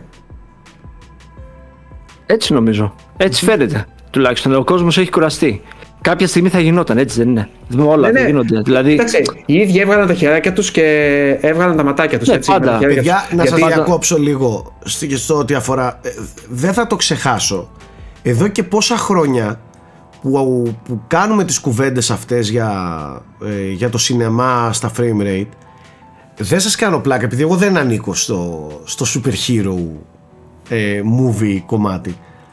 Ε, δεν, σα- δεν σας κρύβω ότι είχα φρικάρει μαζί σας με το, με το πώς μπορείτε και πώς θα το πω τώρα και ακολουθείτε όλο αυτό το, το τρένο τόσα χρόνια με ανελαίητες κυκλοφορίες με, Ε, Σάκη, ερχόσασταν εδώ τελευταία μαλάκες και λέγατε διετία- 10-10 τις ταινίες και λέω τι, Ναι, τι ναι. κάνουν μα, πότε Και πάλι- προλαβαίνει όλο αυτό και όλες οι ταινίες υπερπετυχημένες όλες τίγκα, Ναι, ναι. όλες χάος και λέω τι κάνουν μα, δεν γίνεται αυτό το πράγμα να μην ξεφουσκώσει ρε, εσύ Ναι, πόσο κοίταξε, ακόμα Και τελευταία διετία το παράκαναν. Α πούμε, ιδίω η Marvel ε, έχει 5 ταινίες και 10 σειρές από πίσω. Και σειρές. Ήρθαν και οι σειρές που. ε, αυτό. Ήρθαν και οι Ναι. σειρές που λες. Ναι, όχι, δεν, δεν, μπο- εγώ το παράτησα. Με, δηλαδή, όσο ήταν οι ταινίες, το παρακολουθούσα κανονικά. Μετά από ένα σημείο δεν μπορούσα να. Δεν μπορώ δηλαδή πλέον να η αλήθεια είναι ότι και, και, και εγώ μέχρι το, End, στο Endgame εκεί ήταν. Ναι, το όχι, δικό μου μέχρι εκεί end παρακολουθούσα και- και με άνεση κιόλας. Γιατί εντάξει, ήταν ε, δύο ταινίες το χρόνο. Λες εντάξει, οκ, δεν είναι κάτι τόσο τρομερά δύσκολο. Ναι, για να, για να, πάντως για να επιστρέψει όλο αυτό πρέπει να κάνουν κάτι, δεν ξέρω, ριζοσπαστικό, καινοτόμο, δεν ξέρω, κάτι. κάτι Ναι, πρέπει έχει να, χαθεί η πρέπει σπίθα να τέλος κάνουν πάντων. κάτι. Αυτή η σπίθα που είχαν τελευ- τα προηγούμενα χρόνια που όπως λες και εσύ ανέβαζε ακόμα και μετριότητες εμπορικά σε πολύ καλά νούμερα. Έτσι. Να πω όμως ότι οι φετινές ταινίες που για μένα άξιζαν πήγαν καλά εμπορικά, που σημαίνει ότι δεν είναι θέμα super hero. Είναι και θέμα ποιότητας λίγο και θέμα κορεσμού που λέει και ο Σάκης. Δηλαδή, το Guardians πήγε καλά. Το Into the, Across the Spider-Verse πήγε πολύ καλά και ιδίως και για animation. Ε, Ναι. Να, Οπότε, ας το πούμε. Guardians όμως, Γιώργο, ήταν ωραία ταινία. Δηλαδή ήταν ωραία αυτό, ιστορία. αυτό λέω ότι ωραία ταινία. αυτές τις ταινίες είχαν και την ποιότητα του Δεν, μιλάω, επιστρέψουν, δεν, έτσι. δεν το συζητάω για το Spider-Man, έτσι που ήταν ε, Το οποίο είναι στο ιστορικό για μένα. οπτικό, ε, αυτό, δηλαδή δεν, δεν υπάρχει. Εγώ θα κάνω μια άλλη ερώτηση. Υπάρχει κάποια ταινία, γιατί μάλλον την απάντηση τη δώσατε μόλις. Ότι δεν έχει να κάνει το ζάντρ που ανήκει μια ταινία, αλλά με την ταινία αυτή καθ' αυτή. Υπάρχει κάποια ταινία πολύ καλή υπερηρώων που ανήκει σε αυτή, σε αυτή τη κατηγορία που ήταν πολύ καλή αλλά πάτωσε. Φέτος, μην μιλάτε Α, γενικά. φέτος. Ναι, μην Φέτος. μιλάτε γενικά. Εγώ δεν έχω. Κατά τη γνώμη μου, όχι. Άρα, Ναι, δεν έχω άρα κάποιο στο μυαλό μου. δεν είναι σε κορεσμό το ζάνρ. Οι ταινίες είναι που, που δεν είναι πετυχημένες. Δεν είναι ότι Απλά- ο κόσμος δεν πάει να τις δει γιατί βαρέθηκε. Απλά κάποτε πήγαινε και τις έβλεπε όλες. Του Αυτό άρεσαν, θέλω να δεν σου του πω. άρεσαν. Ε, τελείωσε η περίοδος χάριτος και Αυτό, ναι, αυτό, ακριβώς. το τρένο που κουβαλούσε το MCU σαν σύμπαν. Το Green Pass. Κατάλαβες. Το Green Ναι. Pass, ότι ό,τι και αν είναι MCU, Πάμε. πήγα το θα είδα. πάω για- γιατί έχω Τέλος. επενδύσει σε αυτό το σύμπαν. Τέλος, Κατάλαβε. ναι. Και νιώθω ότι είμαι μέρος του. Και ακόμα και αν δεν μου άρεσε τόσο η ταινία, θα μου δώσει κάτι στο γενικότερο σύμπαν. Τώρα είναι κρίνονται τόσα πολλά. Individually οι ταινίες. Ναι. Και όχι μόνο αυτό, έγιναν τόσες πολλές που οι ανταμοιβές που παίρνεις από την κάθε μία είναι αμελητέ. Κατάλαβε. Έτσι είναι. Οπότε, άμα δεν είναι καλή η ταινία, δεν έχεις κάτι να πάεις ουσιαστικά. Όντως. Και αυτό ισχύει και στις σειρές. Ε, αυτό βέβαια ε, άφησε χώρο να αναδειχνούν άλλες ταινίες. Έτσι, όπως είπαμε. Δηλαδή, το, το Oppenheimer πήγε τόσο καλά, είναι πολύ μεγάλο τέτοιο. Το, το Barbie διέλυσε ε, Βοήθησε. IPs. Το Barbie της Greta Gerwig, ξαναλέω, έτσι. Μιας ε, δημιουργού, ας πούμε, που δεν είχε ξανακάνει blockbuster, δεν ήταν αυτού του σινεμά. Ε, Διέλυσε τα πάντα. ναι, διέλυσε τα πάντα. Ε, έτσι, ναι, έγινε τέλος, κανονικό τέλος, φαινόμενο. τέλος. 1,5 δις Τέλος. εισπράξει. Εγώ είχα πολλά χρόνια να το δω στο ίντερνετ γενικά αυτό που έγινε με τον Barbie. Με την, με την ταινία Barbie. Δηλαδή να βλέπω ο, τα πάντα μεταμορφωμένα σε Barbie. Εγώ, ε, πότε κυκλοφόρησε η ταινία στη, στην Αμερική; Νομίζω καλοκαίρι ήταν. Αρχές καλοκαιριού στην Αμερική. Και σε εμάς ήρθε. Α, και σε Ένα εμάς μήνα ήρθε μετά. καλοκαίρι, μετά ήρθε Ένα Αύγουστο. μήνα μετά νομίζω Ναι, κάτι ναι. τέτοιο. Η ταινία ήταν να κυκλοφορήσει κάπου νομίζω στον Ιούλιο στην Αμερική. Και εγώ ήμουνα τον, τον Ιούνιο στην Αμερική. Παιδιά δεν καταλαβαίνετε τι είδαν τα μάτια μου με Barbie. Δηλαδή, Πολύ marketing, ε. δεν, δεν, δεν- νομίζω ότι απαγορευόταν να έχεις μεγάλη επιχείρηση brand και να μην έχεις κάπου κάτι σε Barbie. Κάτι ναι, ροζ. Κάτι Και ροζ. είχε που να παιδιά είναι- και πολύ ωραίο marketing έτσι. Δεν ξέρω αν Απίστευτο, θυμάστε. Από τα απίστευτο. τρέιλερ ήταν φανταστικά και το, τις Εγώ, διαφημίσεις. είχα- εγώ το παραδέχομαι ότι είχα ψαρώσει. Φίλε, να δεις, Ισχύει. να δεις τώρα ροζ ε, λεωφορεία στο Λος Άντζελες, να βλέπεις ε, Ναι. Starbucks σε χρώμα ροζ πινακίδες λόγω του, της, της Barbie. Δεν Είχαν βγάλει καταλαβαίνεις. και ένα, μια, ένα, μια είδηση ότι και καλά είχε τελειώσει το ροζ της περιοχής από Ναι. την παραγωγή. το οποίο είχε γίνει viral η είδηση, ρε παιδί μου. Δηλαδή, ξέρεις, είχε έξυπνα πράγματα είχαν κάνει για, για να το προωθήσουν. Είδες που things τελικά; Όχι, δεν έχει έρθει ακόμα. Αχ, κρίμα, κρίμα. Και εσύ, Ούτε- Ζάκη, κρίμα. Γιατί παιδιά του Poor Things είναι σε πολλά πράγματα όλα όσα θα ήθελε να είναι η Barbie, ας Το πούμε. πιστεύω. Ναι, αλλά δοσμένα πολύ πιο ωραία. ούτε κάτι. Portings, Δεν- ούτε πολύ- Zone of Interest έχει εδώ, έχει έρθει εδώ. Οπότε Αλήθεια. έχει ναι, Κρίμα, πραγματάκια κρίμα, να κρίμα. συζητήσουμε την επόμενη φορά. Σαν και αυτά, Κρίμα. νομίζω πρέπει να τα δούμε όπως και δίποτε. Αυτά τα Παιδιά, δύο. οπωσδήποτε, καταρχάς, ναι. σήμερα ήταν να πάω να δω Poor Things. Σήμερα ήταν να πάω να το δω, είχα κλείσει. Ε, για άλλους λόγους ακ- το ακύρωσα. Αλλά Ναι. θα το δω. Θα Ε, το δω. Λάνθιμο θα τον ας πω- τιμήσουμε στη, στην αίθουσα εννοείται. Α πω λοιπόν δύο λογάκια για το Poor Things, μιας και είναι η ταινία νομίζω των ημερών. Και Ναι. παιδιά, για κάποιο λόγο, δεν ξέρω τι συμφωνία είχε παιχτεί. Βγήκε η ταινία στην Ελλάδα και δύο μέρες μόνο πριν από την επίσημη κυκλοφορία τους. 26-27 Δεκεμβρίου το έβαλαν. Εγώ δεν είχα καταλάβει ότι αυτό είναι κάποια έξτρα κυκλοφορία σαν avant premiere, ας πούμε, της, της επίσημης κυκλοφορίας. Και εγώ πήγα ανέμελος να το δω, ρε παιδί μου, και είχε τόσο κόσμο. Ήταν χαμός και λέω, κοίτα να δεις ο Λάνθιμος ε, απήχηση. Και νομίζω δικαίωσε η ταινία, γιατί είναι μεν λανθιμική, αλλά δεν είναι αυτό το, αυτή η κλασική μαυρίλα, το, το, το, το, δράμα που έχουμε συνηθίσει στο Λάνθιμο. Είναι πολύ πιο ανάλαφρη. Γιώργο, είναι, εμένα θα είναι μου καταρχάς αρέσει. πολύ αστεία. Εμένα θα μου αρέσει. Δεν ξέρω. Είναι weird με έναν άλλο τρόπο από αυτές που έχει συνηθίσει, Σάκη. Μάλιστα. Σκοτεινή. Ε, δεν είναι σκοτεινή εννοώ. Είναι καθόλου. κομμωδία. Είναι κομμωδία. Είναι κομμωδία. Αλλά κομμωδία πάλι με το δικό του τρόπο. ρε παιδί μου. Ναι, δεν ναι, είναι ναι. μια συμβατική κομμωδία, έτσι να το πω απλά. Ε, Δεν είναι να γελάς δυνατά, ας πούμε. Είναι απλά να. εγώ γελάω. Ε, δηλαδή και Α, ο γέλα. κινηματογράφο γέλασε. Σου λέω είναι ξεκαθαριστική σε κάποια σημεία. Για Σίγουρα μένα είναι με μια Mark από τις καλύτερες- Ruffalo. Από τις καλύτερες κομμωδίες που έχω δει εδώ και χρόνια. Ενώ και από Σίγουρα- άποψη γέλιου. Σίγουρα Μάρκ με Ράφαλο Mark- είναι απίθανος, ε, Αντώνη. Δεν τον είχα για τόσο καλό κωμικό ηθοποιό, ας πούμε. Έτσι. Ε, εντυπωσιάστηκα πολύ. Και από αυτό και από την Emma Stone φυσικά, η οποία παιδιά παίζει ένα πλάσμα το οποίο ας πούμε ότι το επαναφέρουν στη ζωή, κάπως έτσι, και ξεκινάει τη ζωή του από την αρχή. Δηλαδή είναι σε ένα σώμα ενήλικα, το μυαλό ενός μωρού και αρχίζει σιγά σιγά και αναπτύσσεται. Και βλέπεις να παίζει με το σώμα της από ένα δίχρονο μέχρι εφηβεία και ορίμανση εν τέλει. Ε, εξαιρετική. Δεν, δεν έχω λόγια για να πω πόσο άψογα μεταφέρει και αυτή την αμηχανία του σώματος και τα τσουμπαλιά της εφηβείας και όλα αυτά. Καλά πέρα από το παιδικό που είναι πιο εύκολο, πιο έντονο ας πούμε για να το κάνεις. Αλλά είναι φανταστική. Ε, ναι και αυτό που θέλω να πω ότι έχει πάρει αυτή την σχετικά συμβατική αφήγηση και εξετάζει θέματα με πολύ μεγάλη αμεσότητα. Είναι πάρα πολύ έξυπνη.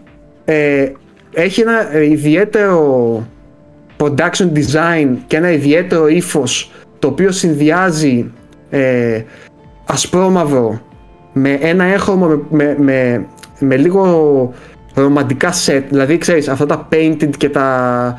Ε, που φαίνεται κατασκευασμένα, ρε παιδί μου, αλλά επίτηδες κατασκευασμένα. Ναι. Έχει δηλαδή ένα υπρεσιονιστικό στυλ στους ουρανούς και τα λοιπά, με πολύ έντονο, έντονα στυλιζάρισμα, ας πούμε, και ζωγραφισμένο. Ναι, κατάλαβα, κατάλαβα. Ε, γενικά έχει κάτι ε, τίτλους ανάμεσα, που- γιατί είναι χωρισμένο σε chapters, η οποία είναι εντελώς σουρεαλιστική.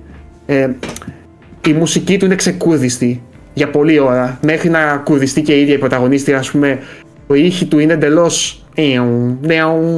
Κατάλαβες. ναι, ναι, ναι, ναι, ναι. είναι πάρα πολύ έξυπνα δοσμένο σου λέω ε, και παρότι ξαναλέω είναι μια, η πιο συμβατική του ταινία σε θέμα αφηγηματικό ε, είναι τόσο καλοφτιαγμένο, τόσο έξυπνο και τόσο ε, έχει σκεφτεί δηλαδή τόσο βαθιά κατά τη γνώμη μου έτσι τα θέματα που θίγει που με λίγα πράγματα στο καθένα ε, είναι πολύ εύστοχος.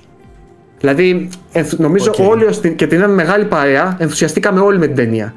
Εγώ πάντως όποιον έχω ακούσει μιλάει για- με διθυραβικά σχόλια για το... Ναι, ναι, ναι, ναι. Είναι, σου λέω, είναι ταινία που θα αγαπήσει το ευρύ κοινό. Ο- Μα ο- έκανε ο- εντύπωση που λες ότι γελά, θα γελάσεις δυνατά ρε παιδί μου. Δηλαδή θα, θα Παιδιά, γελάσεις. Ναι, ναι, ναι. Τώρα Ε, ελπίζω να μην είμαι εγώ περίεργος, αλλά σου λέω και οι υπόλοιποι στο σινεμά Εγώ γελούσαν. απλά θα σου δηλαδή πω. γελάσαμε. Εγώ απλά το ξέρει ότι συχαίνομαι τις κομμωδίες. Τις συχαίνομαι. Ναι. Εδώ έχω Τώρα πρόβλημα. για σένα δεν ξέρω τι να πω. Δεν... Σάκη δεν έχεις μία αγαπημένη, μία ρε παιδί μου που να γέλασες. Κομμωδία. Ναι, κάτι. Ε, Ναι, έχω. Έχω, εντάξει, από, από πιο παλιά. Ναι. Γιώργο, ευτυχώς έχεις το Αλέρε Tour και. εντάξει. Τώρα ξέρετε, δεν θα το βγάλουμε αυτό το μοντάζ αυτό, θα το Όχι, αφήσουμε όχι. έτσι για να βλέπουν, για να βλέπουν την κατάστασή σου. Θε- είναι θέλω να είναι ο σου πω γιος ότι- του πι- έξω από το δωμάτιο τώρα και τον τρολάρει. Ανοίγω, κλείνει τα φώτα. Άστον. και να. πώς γνωρίζει πότε είναι ανοιχτό και πότε είναι κλειστό; Βλέπει από κάτω ή απλά πάει και παίζει έτσι; Πάει και παίζει το διακόπτω τώρα, ε, σίγουρα. οκ. Ε, Ωραία. θέλω να σου πω ότι στην ταινία όταν η Emma Stone είναι δύο χρονών, ταυτίστηκα τόσο πολύ. Λέω, ο Λάνθιμος έχει παιδί, δεν γίνεται. Ας πούμε το. η συμπεριφορά που δείχνει ακριβώς. Τώρα στην ερώτησή σου, ε, δεν γελάω με κωμωδίες, γελάω με ηθοποιούς. Ναι. Δηλαδή είναι κάποιες φάτσες ρε φίλε που ανέκαθεν τις λάτρευα και γελούσα. Δηλαδή εγώ να σου πω την αλήθεια είμαι από αυτούς που, τους άθλιους που με τις μοναδικές κομμωδίες που μπορώ να γελάσω είναι αυτές με τις γκάφες. ναι. Αλλά μιλάω με τις καμένες εντελώς, τρελές σφαίρες και τέτοια. Εντάξει. Με κάτι τέτοια εντελώς καμένα ηλίθια άθλια ας πούμε, κατάλαβες. Ε, από εκεί και πέρα δεν μπορώ εύκολα να, να γελάσω. Πρέπει να είναι τέρμα ηλίθια η ταινία, ρε παιδί μου, ηλίθιο, χαζό. Ε, ναι, είναι και, και, και αλήθεια είναι ότι δεν βγαίνουν και καλ- καλές κομμωδίες τώρα. Είναι πολύ δύσκολο να βγει καλή κομμωδία. ναι. Δεν είναι τυχαίο ότι δεν ξέρω. Εγώ κοιτάζοντας τις λίστες μας κάθε χρόνο, δεν θυμάμαι να έχω βάλει ποτέ καμία κομμωδία. Ποτέ. Φίλε, είμαι, είμαι σχεδόν ε, ε, απόλυτος ότι δεν θα βάλω ποτέ να δω μια κομμωδία. Ποτέ. Μόνο αν τύχει μπροστά μου κάπως θα, θα κάτσω να δω. Δεν ξέρω, είναι, είναι το στυλ μου έτσι. Δεν, δεν μπορώ. Ναι, ναι, είναι θέμα τέτοιο. Κι άλλος μου το έχει πει. Μου το- ε, έχω μια φίλη που. Α, καλά, αυτό είναι περίπτωση μεγάλη βέβαια. Μου λέει δεν γελάω στις κομμωδίες και της λέω γιατί δεν, δεν το βρίσκεις αστείο; Μου λέει όχι, φοβάμαι ότι άμα γελάσω θα χάσω τη συνέχεια. Θα χάσω κάτι που. Καλά, αυτό είναι άλλο Λένε, πρόβλημα, εντάξει. Ναι, αυτό και είναι άλλο κάνετε έτσι. θέμα. αυτό, αυτό είναι άλλο θέμα, πες στη φίλη σου, αλλά...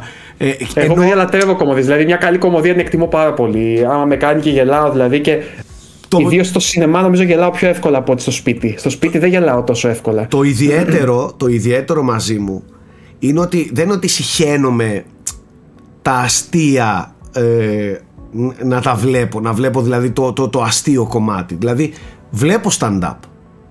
Μου αρέσουν stand-up παραστάσεις. Λατρεύω ας πούμε πανούσι. Να δω ένα ολόκληρο show με τρεις ώρες πανούσι. Αλλά δεν είναι ότι άμα δεν μπορώ να γελάσω. Με τις κομμωδίες τις τιμένες κάτι δεν μου βγαίνει. Αυτό, τη- την αφήγηση δηλαδή, μέσα, αφήγηση, μέσα από ναι. την αφήγηση δεν σε βγαίνει να... Ναι, ναι. Αυτό. Αλλά είναι αλήθεια ότι δεν βγαίνουν καλές κομμωδίες, έτσι, είναι... Δεν από το είδος, ξέρω. νομίζω, που- Έχω μείνει πολύ πίσω σε αυτό το κομμάτι. Δεν μπορώ να κρίνω. Δεν ξέρω. Όχι, εγώ δοκιμάζω και δεν, δεν υπάρχει Πάντως, κάτι. Γιώργο, για να επιστρέψω στο Λάνθιμο, εγώ θα πω ότι ε, είναι πολύ μεγάλη τιμή και για τη χώρα μας ε, που έφτασε σε ένα τέτοιο επίπεδο ένας σκηνοθέτης από την Ελλάδα. Γιατί, παιδιά, ο Λάνθιμος αυτή τη στιγμή δεν είναι απλά ένας Έλληνας που κάνει καριέρα στο εξωτερικό. Ο Λάνθιμος αυτή τη στιγμή είναι δίπλα σε γίγαντες και έχει δημιουργήσει δικό του ζάνρ. Δικό Ε, του... Εγώ θα πω το εξής, Σάκη, πέρα από αυτό που λες, ότι έχει μπει ας πούμε στο σύστημα ε, αυτή τη στιγμή σε ένα σημείο που δεν έχει ξαναμπεί ποτέ άλλος Έλληνας. Ε, βέβαια. Σκηνοθέτης, έτσι. Ναι, ναι. Ε, το έχει κάνει και με έναν τρόπο που είναι πολύ αυθεντικός. Ε, εγώ αυτό εκτιμώ πάρα πολύ σε αυτόν. Δηλαδή ότι πλέον γυρίζει μεγάλες παραγωγές. Γιατί είναι για το δικό του βεληνικές σου είναι μεγάλη παραγωγή. Τώρα να έχεις William Dafoe, Mark Ruffalo, Emma Stone Ε, βέβαια. ε, εντός Hollywood ε, να κάνεις ταινία ε, και να το κάνεις με δικούς σου όρους. Ε, Οκ, το πιάνω ήδη από το Favourite και από αυτό ότι έχει γίνει λίγο πιο συμβατικός. Αλλά έχει να κάνει μάλλον και με το ότι δεν συνεργάζεται με τον Ευθύμη Φιλίππου σε αυτές τις ταινίες ο οποίος είναι και το, ο μόνιμος συνεργάτης του στα, στα άλλα, ας πούμε, στα ας πούμε, πιο φεστιβαλικά ξεκινήματά του, τα οποία εκτιμώ και αυτά πάρα πολύ, για να είμαι Και, ειλικρινής. και πάλι όμως Αλλά- δεν βγάζει την απόλυτα συμβατική ταινία. Όχι, αυτό θέλω να σου πω. Έτσι. Ε, το έχει φέρει στα μέτρα του με έναν πολύ όμορφο τρόπο. Ναι. Δηλαδή, όταν βλέπεις την ταινία, καταλαβαίνεις ότι δεν είναι μια ταινία που θα μπορείς να έχεις κάνει οποιοδήποτε. Όπως βλέπεις το 80% των ταινιών του συστήματος. Που λες, αν πάρω τον. να βγάλω αυτό το όνομα και βάλω τον άλλον, θα μπορούσε κάλλιστα να βγει η αντίστοιχη ταινία. Ολόιδια σχεδόν. Κατάλαβες; Ναι, ναι, ναι, ναι. Δεν θα νιώθω ότι έχασα κάτι. Εδώ είναι δική του η ταινία. Ακόμα και αυτό. Οπότε ε, μπράβο του και Το έχει, το έχει η πορεία κερδίσει του είναι αυτό. μόνο ανωδική. Το έχει είναι μόνο κερδίσει. ανωδική. Ναι, ναι. Είναι... Δεν έχει, κάνει- δεν έχει κάνει μέτρια ταινία, κατά τη γνώμη μου. Δεν έχει κάνει μέτρια ταινία. Σε ό,τι έχει κάνει ήταν επιτυχημένος. είναι και τώρα έχει και άλλη ταινία respected φέτος. success story, ναι. Ποια; Έχει τώρα με τον ε, Φιλίππου μία που κάνουν, πάλι με την Emma Stone. Ε, το οποίο άλλαξε τίτλο πρόσφατα και δεν θυμάμαι τώρα πώς λέγεται. Δεν ξέρω αν έχει κάποια σχέση. Δεν, δεν αποκαλύπτει και τα. Δεν αποκαλύπτει το plot του πιο πριν. Δεν, δεν ξέρω τι ακριβώς συμβαίνει στην ταινία. Μάλιστα, δεν μπορούμε να το για- περιγράψουμε, θα είναι αυτό. Πάντως, Ποιος Αλλά είναι- πάντως αναμένεται είναι- φέτος; Και η μεγαλύτερη επιτυχία ενός σκηνοθέτη, ενός καλλιτέχνη αυτό να το βλέπει κάποιος και λέει «Α, Αυτό είναι αυτόν, ρε παιδί μου. Ή αυτό μου θυμίζει. Ναι. Ε, Μα, μα αυτόν. πλέον, Όπως- πλέον λες λανθιμική ταινία. Μπράβο. Ναι, ναι. Είναι Κατάλαβες. λανθιμικό χαρακτήρας. Α πούμε, Λανθιμικός αυτό δεν έχει χαρακτήρας. πολλού λανθιμικού χαρακτήρες. Όπως του ξέραμε μέχρι τώρα. Αυτό Κατάλαβε. ήθελα να σε ρωτήσω και σε επίπεδο διαλόγων δεν έχει αυτό το εντελώς λανθιμικό. Όχι, δεν έχει αυτό το αμήχανο. Δεν έχει αυτό το αμήχανο Το, που έχει το αμήχανο άλλο. σαν να διαβάζει σε από Όχι, τετράδιο. δεν- τα όχι, δεν έχει λόγια. αυτούς τους ξύλινους, εντελώς Ναι. συναισθηματικά ας πούμε, κενούς χαρακτήρες που είχαν οι προηγούμενοι. Τα, τα δράματά του, ας πούμε. Οκ. Εδώ το έχει μέχρι ένα σημείο. Έχει δηλαδή οι χαρακτήρες του έχουν έναν πραγματισμό, ας πούμε, έναν, μια ωμή. Ε, Πώς να το πω. Ε, πες το. Αυτός που ε, στηρίζεται μόνο στη λογική. Πείτε μου τη λέξη μου, ε. Ορθο- Ορθολογισμό. Ένα Ορθολογισμό. ορθολογισμό, ας πούμε, έχουν οι χαρακτήρες του, οι βασικοί, ας πούμε. Ε, που είναι αστείος μέσα στο, μέσα στο όλο το υπόλοιπο σύμπαν. Κατάλαβες; ναι, Αλλιώς να έχεις ναι. βάλει ένα τέτοιο χαρακτήρα σε ένα κανονικό κόσμο όμως. Ναι, Ο ναι. David Lynch είχε πει, διορθώστε να κάνω λάθος, ότι για τον κοινόδοντα ότι ήταν η καλύτερη κομμωδία που έχω δει. Ε, συμφωνώ απόλυτα ότι ο Λάνθιμο έκανε πάντα κομμωδίες. Ε, έτσι το είδα. Έτσι το είδε το μάτι του συμφωνώ. David Lynch, ρε παιδί μου. είναι, είχε πολύ έτσι μαύρο χιούμορ και το Lobster είναι κομμωδία κατά τη γνώμη μου. Μέχρι ένα σημείο, έτσι. Τώρα το Εντάξει. Sacred Deer δεν θα το έλεγα κομμωδία. Όχι. για να είμαι Το ειλικρινής. Sacred Deer δεν ήταν κομμωδία και Ναι. για μένα είναι η καλύτερη ταινία του Λάνθιμου. Αλήθεια. Ε, Ναι, ναι, ναι. ναι. Εμένα, Αν, ναι, αν, αν, αν γουστάρεις πιο πολύ αυτή την πλευρά, δεν ξέρω αν θα σου αρέσει τόσο το, το Poor αυτό, Things. αυτό γουστάρω. Αυτό το, το Sacred Deer εμένα Ναι. με συγκλώνησε. Εκεί δηλαδή είπα ότι ο Λάνθιμος, παιδιά, αυτός... Εκεί κατάλαβα ότι αυτός δεν θα είναι απλά ένας καλός σκηνοθέτης στην Ελλάδα. Αυτός θα ξεφύγει. Από Ναι, εκεί, ναι. εκεί Ε, το και έδειξε. εκεί ήδη έχει Colin Farrell, έτσι. Ε, ναι, Nicole ναι. Kidman νομίζω. Nicole Kidman, Ναι, δηλαδή ναι. δεν είναι, εντάξει. Ναι. Ήταν ήδη... Αλλά είναι η πιο μαύρη ταινία του, νομίζω, το, το Sacred Deer. Σοκ. Εκπληκτικός. Ισχύει. Τέλος πάντων, ε, οκ. Αυτά με τον Ναι. ε, Λάνθιμο. Θα το δω όμως Και θα πω και εγώ την Οπωσδήποτε, άποψή μου. θα τους ξανασυζητήσουμε. Γιατί, γιατί είμαι και πολύ λανθιμικός, μου αρέσει πάρα πολύ δηλαδή ο λάνθιμος, αλλά δεν μου αρέσουν καθόλου οι κομμωδίε. Εδώ, Για θα να έχει, δούμε. εδώ θα έχει ενδιαφέρον, ναι. Σύγκρουση ναι. μέσα σου. Και είπαμε και Ακή. Godzilla να δεις αν μπορεί να καταφέρεις. Πω, πω, πω, πω, πω, θα δούμε. Α, Το είδες, το είδες Αντώνη, το είδες; είδα, ναι. Κάτσε, Ναι. το συζητήσουμε σε ένα λεπτό. Σάκη, θέλω Έλα. όταν δεις λάνθιμο, ε, να καλά εσύ το προσέξεις έτσι κι αλλιώς, δηλαδή είναι πολύ έντονο. Να άμα δεις τι λήψεις και τι φακούς χρησιμοποιεί, θα πεις αυτό ας πούμε πώς το επέτρεψαν σε ταινία Hollywood ας πούμε να το κάνει. Τέλος Ε, πάντων γι' είναι αυτό- πολύ πειραματικό σε αυτό. Γι' αυτό και τον γουστάρω, ρε φίλε. Ναι, ναι, είναι Μα, συνέχεια μα, με γι' αυτό- παραδοσμένους γι' αυτό το φακούς και γουστάρω. περίεργες λήψεις, συνέχεια. Γι' αυτό τον γουστάρω. Ε, Είναι, ε, είναι δραστήριος, είναι παράξενος. Δηλαδή, ξέρεις, για το Hollywood που κάνουν 70 test screenings και αλλάζουν τις ταινίες ανάλογα με το τι θα πει το κοινό που τις παρακολούθησε. Το ότι αυτός έβγαλε αυτή την ταινία, ας πούμε, Μα- για μένα είναι θρίαμβο δικός του. Ε, βέβαια. Και μ, ακόμα και από τα transitions του, δεν ξέρω αν τα έχετε παρατηρήσει. Δηλαδή, είναι εντελώς διαφορετικά από, από, από ένα συμβατικό τρόπο που, που συνδύεται στις ταινίες. Τέλος πάντων. Ε, μ, Ωραίος, πολύ ωραίος. μάλιστα. Σύντομα θα Ε, σας έχω νέα. Θα το δω, θα πάω να το δω τέλεια. κιόλας. Τέλεια. Για πες για Godzilla, Αντώνη, έτσι σύντομα. Ε, για Godzilla σύντομα ταρακουνήθηκα ολόκληρος. Μ' άρεσε πάρα πολύ. Εγώ πρόσεξα αυτό. Το, το, το είχα ε, ως υποσημείωση που είχες πει για τον άνιμε μελοδραματισμό. Κάπως έτσι. Που, Αυτό το, την υπερβολή, ρε παιδί μου. Εγώ γενικότερα όμως βλέπω άνιμε. Ναι, Και δεν αυτό σε- το, δεν σε υπερ- πειράζει. το υπερβολικό και ότι όλοι είναι σιτζίτα, ρε παιδί μου. Όλοι είναι σιτζίτα. Κα- Όλα τα συναισθήματα είναι Όλα τα βιώνει, μπράβο, όλα τα είναι, βιώνει ναι, στο κόκκινα, 150%. ναι, στεναχωρημένος στα κόκκινα, χαρούμενος στα, στα κόκκινα, ρε παιδί μου πάλι. Ε, δεν, με, δεν με ενόχλησε καθόλου.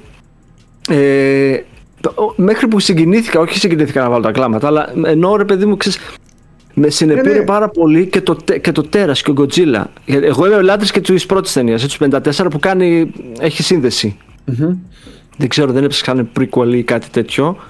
Ε, Δεν ξέρω ούτε εγώ.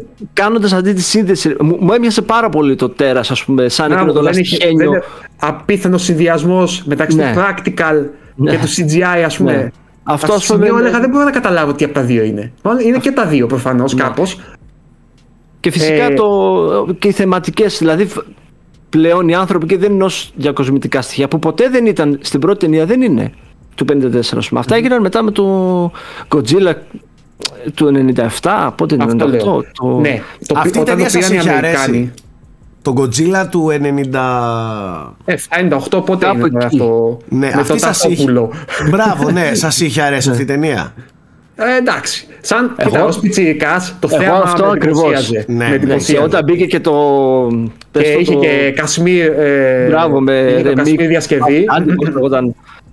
Εγώ Με το είχα παπιάδι, ενθουσιαστεί, μπράβο. ρε παιδί μου. Εντάξει, ναι, αλλά τώρα Εγώ ε, το βλέπω. ακόμα και τη με- βλέπω ευχάριστα, για να είμαι ειλικρινής. Το, πα- το Godzilla αυτό το 97-98. Απλά θέλω να μείνω σε αυτό, σαν και ότι πλε- εκεί, από εκεί ξεκίνησε οι άνθρωποι να για κοσμητικά στοιχεία, ρε παιδί μου. Δεν Ναι. ενδιαφέρουσε για κανέναν. Ήθελες να ρημάζει ο Godzilla το, το, το, τη- Τα πάντα. την πόλη, ρε παιδί μου, είναι την πόλη, τα πάντα. Ε, οπότε επί- οι, οι Ιάπωνες δεν κάνουν κάτι τέτοιο. Μένουν θεματικά και δίνουν σημασία και στον άνθρωπο και στο, και στο τραύμα. Και στο... Είναι πολύ ωραίο. Αντώνη, Συμφωνώ ότι ίσως είναι η καλύτερη ταινία Godzilla που έχω δει. Ε, ναι, δεν έχω. Και από τις καλύτερες monster movies γενικά. Και αυτό που έγραψα και στο κειμενάκι μου για τα 10 καλύτερα της χρονιάς που το είχαμε μέσα. Ε, είναι ότι ξέρουν, καταλαβαίνουν οι Ιάπωνες που είναι έτσι κι αλλιώς οι πατέρες του, του, του Godzilla, του αυθεντικού Godzilla, ότι Το- το τέρας είναι πάνω απ' όλα συμβολικό. Δεν είναι τόσο το κυριολεκτικό του, του καταστρέφω κτλ. Είναι η δύο συγκεκριμένη ταινία, ας πούμε, είναι όλα όσα κουβαλάει μαζί το δεύτερος παγκόσμιος πόλεμος στη μεταπολεμική Ιαπωνία, έτσι. Και όλα όσα κουβαλάει και οι άνθρωποι κυρίως. Δηλαδή, Και δεν είναι τυχαίο, συγγνώμη, τώρα σε διακόπτω, το- σε κάνω τον ήρμο, αλλά δεν είναι τυχαίο ότι είναι, ζουν και από κάτω, γιατί έχουν και τραύμα με τους σεισμούς. Έτσι, Βέβαια. είδαμε τώρα γιατί έγινε. δηλαδή, πάντα. ένας άλλος κόσμος από κάτω. Ε, Συγγνώμη, συνέχισε. σεισμοί, παύλα, πυρηνικός όλεθρο ε, είναι στον ψυχισμό τους νομίζω χαραγμένα πολύ βαθιά. Έτσι κι Ισχύει. αλλιώς. Ε, ήταν πολύ καλογραμμένοι. Εγώ αυτό κρατάω. Πέρα από το, το κομμάτι του θεάματος που ήταν. ε, Δεν έχεις να ζηλέψεις τίποτα από Hollywood. Ε, ήταν πολύ καλογραμμένοι και με ωραία θέματα όπως λες και με. Ε, θέματα που εξής κάτι δεν περίμενα να το αναπτύξει τόσο καλά. Δηλαδή, όταν είδα την εισαγωγή, λέω Α, ωραία εισαγωγή για να πάει στο κυρίως μενού, αλλά τελικά εκείνη η εισαγωγή ήταν πάρα πολύ σημαντική. Παιδιά, Για είναι τους μεγάλη χαρακτήρες. ταινία, Γιώργο. Ορίστε. Είναι μεγάλη ταινία. Όχι ιδιαίτερα. Νομίζω θυμάμαι είναι κάτω πώς. από δύο ώρες. Οκ. Νομίζω είναι κάτω από δύο ώρες. Ε, σ' την προτείνω Σάκη και αυτή. φυσικά- Παρότι ξέρω δεν του στυλ σου. Όχι, όχι, μ' αρέσουν τα Monster Movies. Ε, Να σου πω ότι ήμουν τρελός φαν ωραία. του Cloverfield. Τρελός φαν. Αλλά στο σινεμά μόνο. Ναι, άλλο στυλ. Ωραίο και το Cloverfield στο, στο είδος του. Ναι. Σου- Το ε, πρώτο, σου άρεσε το και το πρώτο. δεύτερο Εγώ- εγώ- Cloverfield. εγώ Σάκη, Όχι, είχα όχι, τρελαθεί. όχι. Το πρώτο, το Όχι, πρώτο ε. ήταν ε, ό,τι πιο συγκλονιστικό έχω δει τότε στο σινεμά. Και ήμουνα και Ναι, στις ναι. μπροστά θέσεις. Και λέω, τι, Ναι. τι, τι βλέπω τώρα, τι, τι φρίκη είναι αυτή; Τι, δηλαδή περιέγραψε, μου έδωσε μάλλον ε, να, να καταλάβω πώς θα βίωνε πραγματικά ο μέσος άνθρωπος μια πραγματική επίθεση από ένα τέτοιο τέρας ρε παιδί μου. Ναι. Επειδή ήταν ξέρεις και με την ε, ερασιτεχνική Ναι, ναι, κάμερα όχι, και όλα ήταν αυτά. πολύ πρωτότυπο για την εποχή του και πολύ ιδιαίτερο. Ακόμα Απίστευτο. βλέπετε με κομμένη την ανάσα. Φίλε, το, πρώτο είχα Cloverfield. δει, σου λέω, φοιτητή στο σινεμά και στις μπροστά θέσεις κιόλα σε μια φανταστική αίθουσα στη Θεσσαλονίκη και είχα σοκαριστεί. Είχα σοκαριστεί. Ναι. Δεν ξέρω πώς είναι το, Cro- το Cloverfield σε μια απλή τηλεόραση μπροστά σου. Ε, δηλαδή, Εγώ το έτσι είχα δει όπως, και στη τηλεόραση. έτσι όπως το είχα βιώσει είχα σοκαριστεί εγώ σας μιλάω. Με τον ήχο και την εικόνα την τεράστια μπροστά μου είχα, είχα πάθει Ναι. σοκ. Τα επόμενα δεν μου άρεσαν όχι. Αλλά γενικά μου αρέσουν τα master movies και με τρομάζουν. Πολύ. Δηλαδή από μωρό είχα αυτό το φόβο. ε, Τον, τον είχα αυτό το φόβο. Ξέρεις μην, μην σκάσει κάπου κάπως ένα τέτοιο Ένα περίεργο. ένα περίεργο σκηνικό ναι. και, και αυτό το έχω από το πρώτο Godzilla το είχα, Ναι, ναι. από εκεί μου είχε Το δημιουργηθεί καταλαβαίνω. η φοβία το είχα δει Εγώ- σε βιντεοκασέτα το 90 τόσο Ναι. Ναι, ναι, το είχαμε λιώσει τότε. Ήταν από τις ταινίες της παιδικής μας ηλικίας πολύ. Ας πούμε. Αυτό, Αρμαγεδόν και τα λοιπά τότε ήταν. ε, ναι ναι ναι ναι, ναι, ναι. Από παντού επίθεση δεχόμασταν τότε. Έφτανε το 2000, έφτανε ξέρεις. Ποιο- όχι και- και- ήτανε Α, ναι, ναι. ποιες άλλη, ποια, άλλη, ποια άλλη να θυμηθώ; Το Έλα. όλα, το ο- core, ο- πώς ο- λεγότανε; ο πυρήνας πώς ήταν το όχι ο πυρήνας Πυρήνας, ναι, δεκό λεγόταν. Το Δεκό. Twister είναι λίγο πιο πριν με τους ε, τυφώνες, το Volcano. με Outbreak, τον Tommy έχει πάρα Jones. πολλά, έχει πάρα Ναι, πολλά. Dante Speak. Τότε ήταν ε, χρυσή εποχή των, ε, των ταινιών Ναι, ναι. καταστροφή βασικά. όχι Έλεγες μόνο τελείω. Master Ναι, Movies. ναι, ναι, Τότε θα ναι, πε- θα παιδιά, τελειώσουμε. Και επίσης, παιδιά, δεν ξέρω αν θυμάστε την ταινία με τον Schwarzenegger ε, για το, με, το, με τον διάβολο για, που βγήκε για το End of 1999. End of Days, μπράβο. για το End of Days, Το οποίο βέβαια. όταν ήμουν πιτσιρικάς με τρόμαζε πάρα πολύ. Τώρα το λέω και Βέβαια. γελάω. Αλλά... Γιατί και Εγώ έλεγα πιτσιρικάς. μέρα έλεγα, ανεξαρτησίας ναι, Μέρα ανεξαρτησίας βέβαια. εννοείται. Μπουνιάς σε εξωγήινους δεν βάσαγαμε. όχι όχι Αλλά εγώ. Εγώ ε, έλεγα πιτσιρικάς φίλε Γιώργος, έλεγα τι ηθοποιάρα είναι αυτός ο Σβατζενέκερ. Φοβερός. Που εντωμεταξύ, Και το End of παιδιά, Days. τώρα, παιδιά, τώρα πέρα από την πλάκα. Έχει κάνει έστω και ένα ρόλο που είναι καλός. Ως Κοίτα, το... το, το, το καλός είναι σχετικό. Α πούμε, θεωρώ ότι στα Terminator είναι καλός. στο, Σαν στο, αυτό που στο είναι. Terminator και στο... Ε, ε, πες το. Αχ, είναι δυνατόν. Με το τέρας μωρέ στη ζούγκλα. Το Predator. Predator. Ναι, μια χαρά. Και αυτό παίζει τον εαυτό του κάπως. Ε, δεν λέει και πολλά. ναι, ναι. Κιόλας. Νομίζω Στο- και σαν και είναι καλό. Για αυτό που κάνει ρε παιδί μου. Ναι, και το Conan δεν είναι αυτό κακός στο πρέπει να Conan. κάνει. Είναι εντελώς ένας τεχνικός, ας πούμε, αλλά είναι. Όχι, παιδιά, δηλαδή. Τέλος πάντων, Είναι καλό cast. Είναι, Ο- ο- είναι, Δεν ψήσαμε. Βέβαια, βέβαια. Τώρα κι εγώ είμαι Σβατζενέκερ μαζί σας. Ναι. Όχι, εγώ δεν είμαι καθόλου. Εγώ δεν Όχι, είμαι. θέλω να πω ρε παιδί μου ότι τον βιώσαμε σαν ένα κομμάτι Ναι. της Παιδική εφηβείας φιγούρα. μας, παιδικής φι- Ναι. φιγούρας. Θέλουμε, δεν θέλουμε, αυτό είναι. Είτε δηλαδή, απλά τώρα αν κάτσεις και τον κρίνεις σαν ηθοποιό, δηλαδή δεν είναι. Είναι Όχι, όχι. αστείο, έτσι δεν είναι. Έχει κάποιες ε, ταινίες κομμωδίες που τις βρίσκω πολύ αστείες για τον ίδιο. Ε, Α πούμε, έχει ένα που είναι ο Μπάτσος στο νηπιαγωγείο, όπω λέγεται; Νηπιαγωγείο. Έχει Ναι. κάποιο. Ναι. Και έχει και το άλλο που είναι ο μπα, μπαμπάς και, προσπα... και είναι χριστουγεννιάτικη ταινία. Που προσπαθεί να βρει το παιχνίδι του γιού του. Jingle Jangle, Το οποίο είναι. κάπως έτσι, Ναι, ο, ε, Jingle All the Way. Jingle κάπως All the έτσι Way, νομίζω λέγεται. έτσι.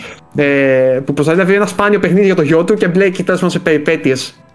Σε, σε κάτι τέτοιους κόντρα ρόλους ή στο, με τον Danny DeVito, το Junior. ναι. Ναι, Ε, ναι. Junior δεν λεγόταν. Όχι, Junior είναι που είναι έγκυος, ό,τι να είναι. Που εντάξει. δίνεται, που Ο- δίνεται ο- γυναίκα και είναι έγκυος, ναι ρε. Ναι, δε- δεν δίνεται γυναίκα. Απλά με κάποιο τρόπο κυοφορεί ως άντρας.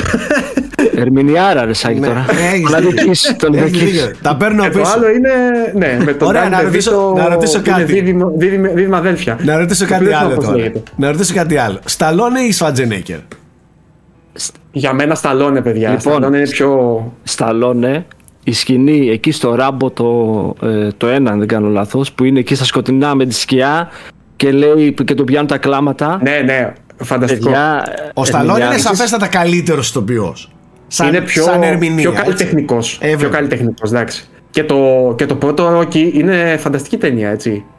Πέρα ότι Φυσικά. μετά εξελίχθηκε ο χαρακτήρας, οκ, σε εντελώς. Ναι, ναι. Ας Καρικατούρα, πούμε, τέτοιο. ναι. να, κάνω, να καρικατούρα. κάνω άλλη ερώτηση, μιας και πιάσαμε αυτή την καλτήλα. Ζαν Κλον Βαντάμ, μαλάκι, θέλω να μου πείτε. Ε, και, Ναι. και εκεί ήμουν φαν εγώ σπιτσίκα. Μεγάλε, Φιλέ, Ποιο φιλέ. ήταν, ποια ήταν εκείνη, εκείνη η ταινία ρε, που κάθεται έτσι και βλέπεις ξαφνικά, εννοείται ξυλίκι καράτε, και βλέπεις ξαφνικά το πόδι του να το βαράει έτσι και να το βγάζει νοκάου τον άλλον. Α, ο παγκόσμιος στρατιώτης. Α, λες. Αυτό Νομίζω αυτό δεν ήταν. μπορεί. Δεν το θυμ- ξέρω. δεν θυμάμαι. Πάντως- Απλά το. Ξέρεις τι θέλω να σας πω και θέλω να, να, να, να το παραδεχτούμε. Υπήρχαν παιδιά κάποιοι ηθοποιοί, η νεολαία αυτό δεν πιστεύω δεν μπορεί να το καταλάβει. Υπήρχαν κάποιοι ηθοποιοί κάποτε που ό,τι και να έβγαζαν, όπου και να έπαιζαν, ε, το βλέπαμε λες και ήταν υποχρεωτικό. δηλαδή αν δεν το βλέπαμε... Ταινία Βαντάμ, ταινία Σταλόνε, ας πούμε. Ακριβώς, δεν ήταν. ακριβώς. Δεν λέγαμε- Ποιε βίντεο κλαμπ τώρα, ναι, έτσι, ήταν. Πήρα μια ταινία, τη νέα ταινία του Βαντάμ. Ναι, Πήρα ναι. τη νέα ταινία του Σταλόνε, ας πούμε. Αυτό εδώ, Τσάκι Τσάν. Τι πήρες, Τσάκι Τσάν. Ή ακόμα ο Ναι, Τσάκι ναι. Τσάν ήταν σαν Τσάκι Τσάν. Εγώ θυμάμαι δηλαδή ο Αλέκος έφερνε καράτε ταινίες. Ναι, ναι, Τσάκι Τσάν. ναι, ε, είναι με το, όχι, είναι σαν το Τσάκι Τσάν, αλλά Τσάκι Τσάν. Κατάλαβες. Ε, μιλάμε για. Αυτό δεν. Ήταν η χρυσή εποχή τότε της περιπέτειας. Υπήρχαν και Και κάποιοι- μπράτσα, μπράτσα και ξύλο. Ναι, ναι, υπήρχαν και κάποια όμως που ήταν. ε, κάποιοι που ήταν λίγο πιο δευτεράτζες αλλά εξίσου. Δηλαδή ο Στίβεν Σιγκάλ. Σιγκάλ, λέω, Σιγκάλ Ναι, είναι. ναι. Πάντα Ο- έτσι λίγο πιο μπι, μπιμουβιάς. Ναι, επίση. Εγώ αυτόν δεν τον έβλεπα. Ούτε εγώ, δεν, δεν μ' άρεσε ποτέ ιδιαίτερα. Όχι, όχι, όχι, ούτε εγώ. Αυτόν τον έβλεπα μόνο σε κάτι R3 ξεχασμένα. Ναι, αργότερα σε λίγο πιο καλτ Κάτι καταστάσεις. ε, τέτοια, ναι, ναι, ναι. Ναι. Ή, ξέρεις τι, το- ο κόσμος δεν έχει, ε, δεν έχει βιώσει γιατί το, το νομίζω ότι είναι μήμα, αλλά εμείς το βλέπαμε όντως. Ε, τον... Πες το ρε, κόλλησε τώρα το μυαλό μου. Το μήνυμα το απόλυτο. Ο, Ο Τσακ Νόρις. ο Τσακ Νόρις, μαλάκα. Δηλαδή, Α, ο, κόσμος, ο κόσμος νομίζει ότι ο Τσακ Νόρις είναι μήνυμα. Κάποτε ο Τσακ Νόρις ήταν θρύλος, όντως ήταν θρύλος, στην τότε εποχή. Ναι. Εγώ έβλεπα και τη Texas σειρά του. Ranger έβλεπα εγώ μικρός. Α, μπράβο, αυτό, αυτό Έτσι, ήθελα να πω. Εγώ έβλεπα και ναι. τη σειρά του. Όχι φανατικά, αλλά το έβλεπα, ας πούμε. Όχι, από τέτοιες Εκεί λίγο- σειρές μόνο, μόνο, μόνο MacGyver. Ναι, και εγώ μόνο MacGyver έβλεπα φανατικά. Ήμουνα μικρός. MacGyver. Και ε, παιδιά, όταν έβλεπα μετά από κάθε επεισόδιο MacGyver, η μάνα μου μας κυνηγούσε και ο μπαμπάς μου μας κυνηγούσε γιατί πηγαίναμε και σκαλίζαμε και φτιάχναμε, χαλούσαμε από ζελοτέιπ, από καλώδια του μπαμπά μου, κόβαμε καλώδια ακουστικά τα κόβαμε και τα κάναμε έτσι και τα συνδέαμε. Και μιλάμε ότι μόνο ζημιές μετά από κάθε επεισόδιο. Είχε budget. Κάθε φορά κάναμε και μια ζημιά με το ε, Ε, δεν ξέρω αν θυμάστε και το MacGyver. Art Attack. Φυσικά. Το Ε, θυμάσαι τώρα- Σάκη, ε? και, και με αυτό τώρα- εγώ έκανα πολλέ Ρε- μπούδε ρε, στο αγόρι σπίτι. μου. Δεν μπορούσα ποτέ να πετύχω φυσικά αυτό που έκανε. Εν- αλλά... εν- Εν τω μεταξύ, αυτά, αυτές εδώ οι εκπομπές Μ' αρέσει που κατηγορούν τώρα τον κόσμο για clickbait και, και απάτε. Δεν υπήρχε μεγαλύτερη απάτη από αυτή την εδώ την εκπομπή. Δηλαδή, έβλεπες να λειτουργούν όλα τόσο τέλεια μπροστά του. Παίρνεις, λέει, την κόλλα, παίρνεις εκεί. Ναι, ναι, ναι, πολύ απλά τα Τα παρουσιάζει όλα. παίρναμε εμείς, πηγαίναμε πέρα και τα κάναμε σκατά σαν τα μούτρα μας, ας πούμε. Και ωραία, ε, ο τύπος έκανε με ρούχα, θυμάμαι και με τέτοια, μεγάλη εικόνα Ναι. που αν τελέσω ψηλά, ας πούμε, έκανε πρόσωπο, κάτι τέτοιο. Πάντα, πάντα, πάντα, πάντα. και μετά υπήρχε και, και αντικαταστάτης. Θυμάσαι; Α, ναι, Ναι, δεν το και θυμάμαι ήταν- και αυτό, ήταν με το- με Τούρκος. το δεύτερο. Και ήταν τουρκική, τουρκική παραγωγή. Ναι, ναι, το Δεν Art το θυμάμαι Attack. καθόλου αυτό που λες. Ναι, ναι, και όμως αυτό που ακούτε. Είχε τελειώσει από το, το κλασικό και μας φέρανε τον αντικαταστάτη. τουρκική παραγωγή. Μάλιστα. Επικά πράγματα, επικές εποχές. Αλλά εκεί που ήθελα να εστιάσω είναι ότι το ζούσαμε ρε παιδί μου. Δηλαδή τους ζούσες στους ηθοποιούς. Τώρα πιστεύετε υπάρχουν αντίστοιχοι Σφαντζενέικερ, Σταλόνε και τα λοιπά; και δεν μιλάω Να τώρα πω- για απλά celebrities παιδιά. Ο, α, ξέρω Να εγώ, πούμε- Brad Pitt και ε, πώς το λένε ε, τους, τους πιο Λεωνάρντο Ντικάπριο και τα λοιπά Α, οκ ναι σπουδαίοι εξαιρετικοί αυτή την καλτίλα με, με κολλήματα με συγκεκριμένους ηθοποιούς που σχεδόν ήταν και ατάλαντοι, ας πούμε. Σιγά τώρα το ταλέντο, εκτός από σώμα Όχι, και δεν ομορφιά. Τώρα προσπαθώ να σκεφτώ, ας πούμε, ο- ο Ροκ μπορεί να είναι ένα τέτοιο παράδειγμα π.χ. Ναι, Ο Ο οποίος Dwayne δεν έχει Johnson. άδικο. Δεν έχεις άδικο. Ο Dwayne Johnson. Ναι, ναι. Ε, Πάντως αυτό που λες Άκη δεν ήταν, μο- ήταν και στην κομμωδία έτσι. Δηλαδή βλέπαμε Jim Carrey ό,τι και να έβγαζε. Εννοείται, τότε. εννοείται. Εννοείται, εννοείται. Αυτό ήθελα πριν να πω και για κομμωδίες. Εγώ πεθαίνω με το ηλίθιος και Ηλίθιος πανηλίθιος. πανηλήθιος. Και πεθαίνω και με το. με- Πες το ρε, στη ζούγκλα που είναι. Ace Ventura. Το Ace Ventura. Με, με αυτά τα ηλικιο, με τις ηλικιότητες Ace Ventura, εγώ Ε. πεθαίνω, ας πούμε. Ευφυής πάντως, εντάξει. ευφυ- παιχ- Δηλαδή φοβερός Jim Μεγάλη, Carrey. μεγάλη παιχτούρα, μεγάλη παιχτούρα. Απλά δεν ξέρω αν υπάρχουν πια τέτοιες προσωπικότητες στο σινεμά. Σίγουρα, κοίταξε, σίγουρα το περιβάλλον δεν ευνοεί για να Ε, υπάρχουν πλέον τέτοιοι. Νομίζω ότι το ίντερνετ τα αποδομεί αυτά όλα κατευθείαν, ας πούμε, τέτοιες φιγούρες. Δεν θα Ε, να, πω, επιβάλλουν εύκολα. σα- ε, να πω έναν προβληματισμό που το συζητούσα τις προάλλες. Ε, ο- πήγαμε, πήγα με την κόρη μου και είδαμε το Wonka. Εντάξει, Οκ. και είδα το Σα- ε, ε, Σαλαμέ, ε, παράδοξο, αλλά ήταν καλός ρε παιδί μου, πολύ καλός, πολύ γλυκός, μια καλή ζεστή παιδική ταινία να πάντα να τη δεις με το, με το παιδί σου. Και σκεφτόμουν ότι η πρώτη της εικόνα της κόρης μας πούμε τώρα είναι α- αυτού του τύπου είναι όσο Wonka, όσο καλοτυπίο, όσο γλυκός. Ε, α- αυτός, δεν υπάρχει άλλη ταινία που να έχει κάνει τέτοια ε, παιδική ταινία ο, ο, Ναι. ο, ο, Σαμα- ο Σαλαμέ. Ενώ εμείς σαν παιδιά έχουμε τον, όπως λέμε τώρα, σβα- είπαμε 15 ονόματα. Θα μπορώ να προσθέσω κι άλλα. Tom Hanks, Robbie Williams. Δηλαδή κάναν ταινίες. Ο Robbie Williams έκανε Jumanji, έκανε Ναι, Flubber, ναι. έκανε. Ε, ο- Εννοείς που Peter είναι- Pan. τον έβλεπες, τον έβλεπες και Ναι. μπορούσες να πεις θα ακολουθήσω αυτόν γιατί έχω δει την Όταν- προηγούμενη ταινία του ας πούμε. Και όταν τον έβλεπ, τώρα, το βλέπεις τώρα νοσταλγείς και λες αχ κάτσε να βάλω μια ταινία. Έχεις δίκιο. Ε, Αυτό ε, είναι που λέμε household names. Έτσι, Ναι, που- τα παιδιά τι- ε, τώρα ρε παιδί μου έτσι που δεν θα έχουν αυτή τη δυνατότητα ποτέ γιατί και οι ηθοποιοί και οι σκηνοθέτες πηγαίνουν από το ένα είδος στο άλλο. Ε, Δηλαδή ε, συζητούσαμε τις προάλλες για τον Λόουρι. Μμμ. ναι. Θυμάστε που λέγατε, Ναι, ναι. που έλεγε εσύ Γιώργο ότι έκανε το Green Knight και μετά έκανε το Pan. Ναι, ναι. Και Το έκανε Peter το Pan. Peter Pan and Wendy το φέτος. Wendy, Και μάλιστα Wendy. έχει πάρει όλο το team του. Έτσι. Είναι και με τον Daniel Hart που κάνει τη μουσική. Δηλαδή Ναι. δεν, δεν, θα, δεν θα το ζήσουν, δεν, θα το, δεν νομίζω ότι θα έχουν την ευκαιρία να το, να το βιώσουν όπως το βιώσαμε εμείς.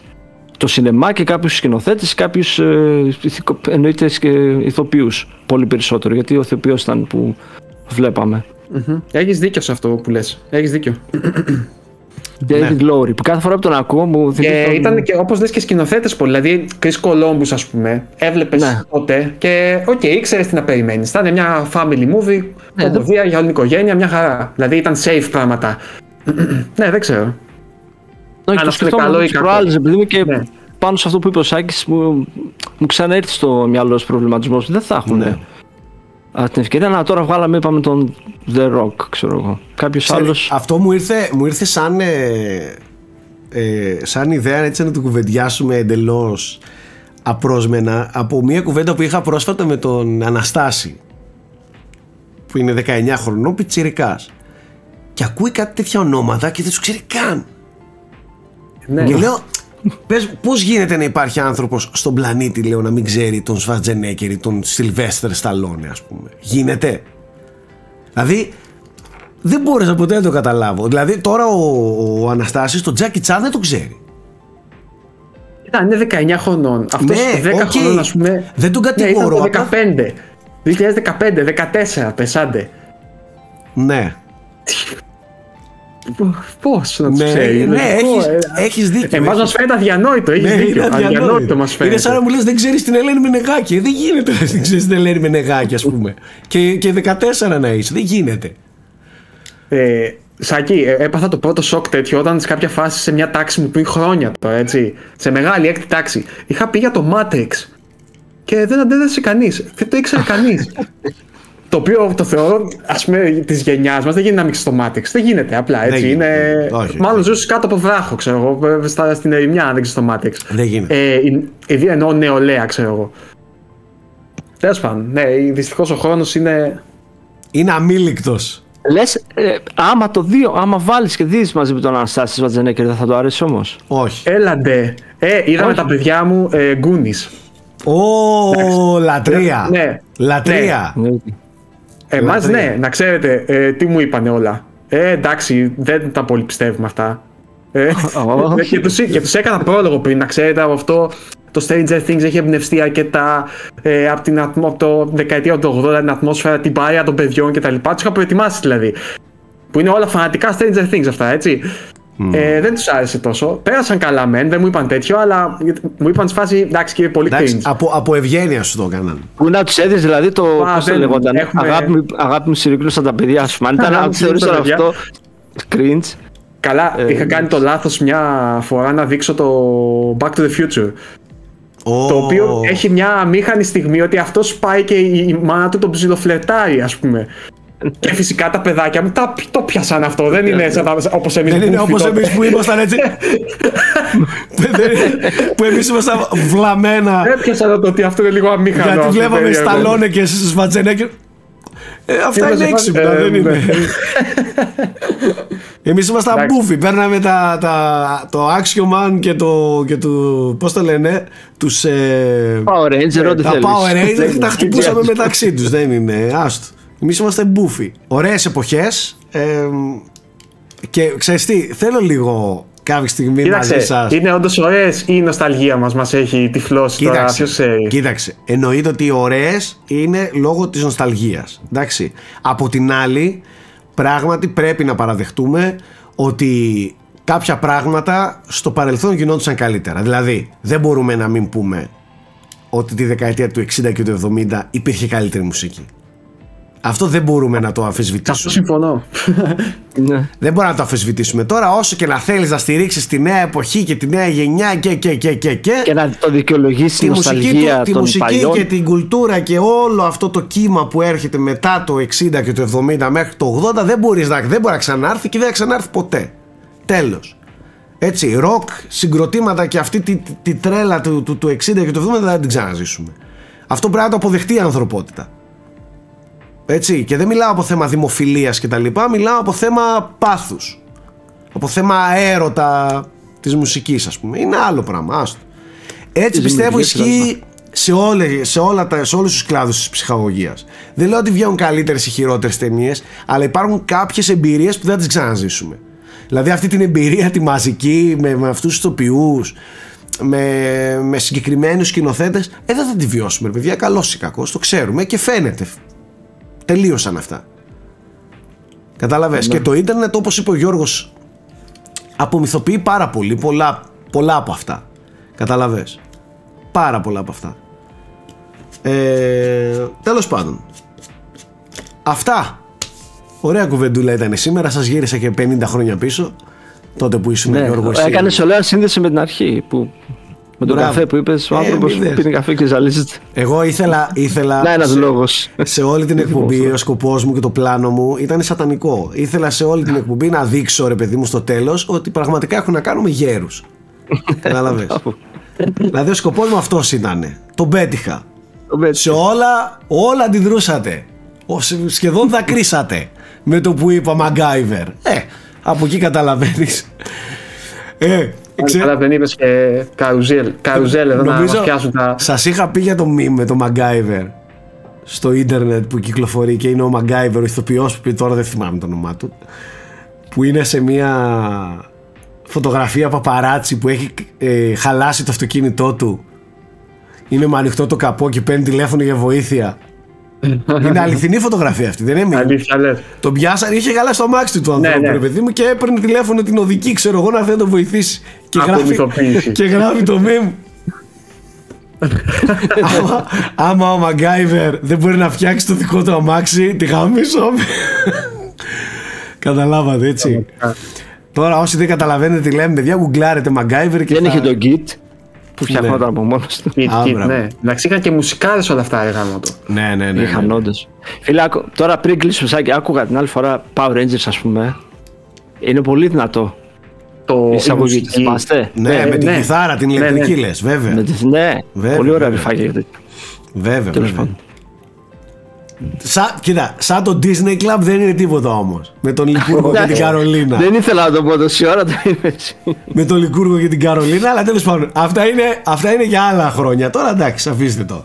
Αφήστε τα. Ελάτε. Είχες, είχες στείλει και γράμμα, Σάκη; Έχω Είχες στείλει γράμμα, έχω στείλει γράμμα και με έχουν γράψει τα παπάρια τους και από τότε τους το κρατάω. κάποια στιγμή, κάποια στιγμή, κάθε, κάπου τον πέτυχα μπροστά μου τον Λυκούργο, όχι από κοντά μου, κάπους σ- σε ένα email, θυμάσαι. σε ένα email και τέτοια. Κάποια στιγμή θέλω να τον πιάσω και να τον πω ρε bro, δεν διάβασες ποτέ το γράμμα μου, αυτό ήταν πι- ψυχικό τραύμα. Ποτέ. Ψυχικό τραύμα. Έστελνα κάθε εβδομάδα και δεν. δεν. Ναι, ναι. Ο νους σας ήταν να κάνετε praise το I'm Blue Dabby Dabby Die που ήταν ε, για 14η εβδομάδα πρώτο στα charts. Τι χρόνια και τι εποχές. Τέλος πάντων. Αυτά. Κύριοι και κυρίες να είστε καλά. Ευχαριστούμε για την παρέα. Μην ξεχνάτε ότι ό,τι κουβεντιάζουμε εδώ πέρα θα το βρείτε σε ύλη στο unboxholics.com ε, και... Άντε δεν θα το πω. Δεν θα το πω Γιώργο. Θα έλεγα θα να είμαστε πιο συνεπείς και άστο δεν θα το πω. Άστο να- ρε. άστο να- Άστο να πάει στο διάολο τώρα. Δεν είναι τώρα. Δεν είμαστε για τέτοιο. Ας είμαστε λίγο πιο σοβαροί το 2024. Άστα, άστα. Είπαμε να είμαστε σοβαροί, μην το ξεφτυλίσουμε τώρα. Άστα. Άστα. Λοιπόν, να είστε καλά, φιλιά σε όλους, καλή χρονιά σε όλους με υγεία.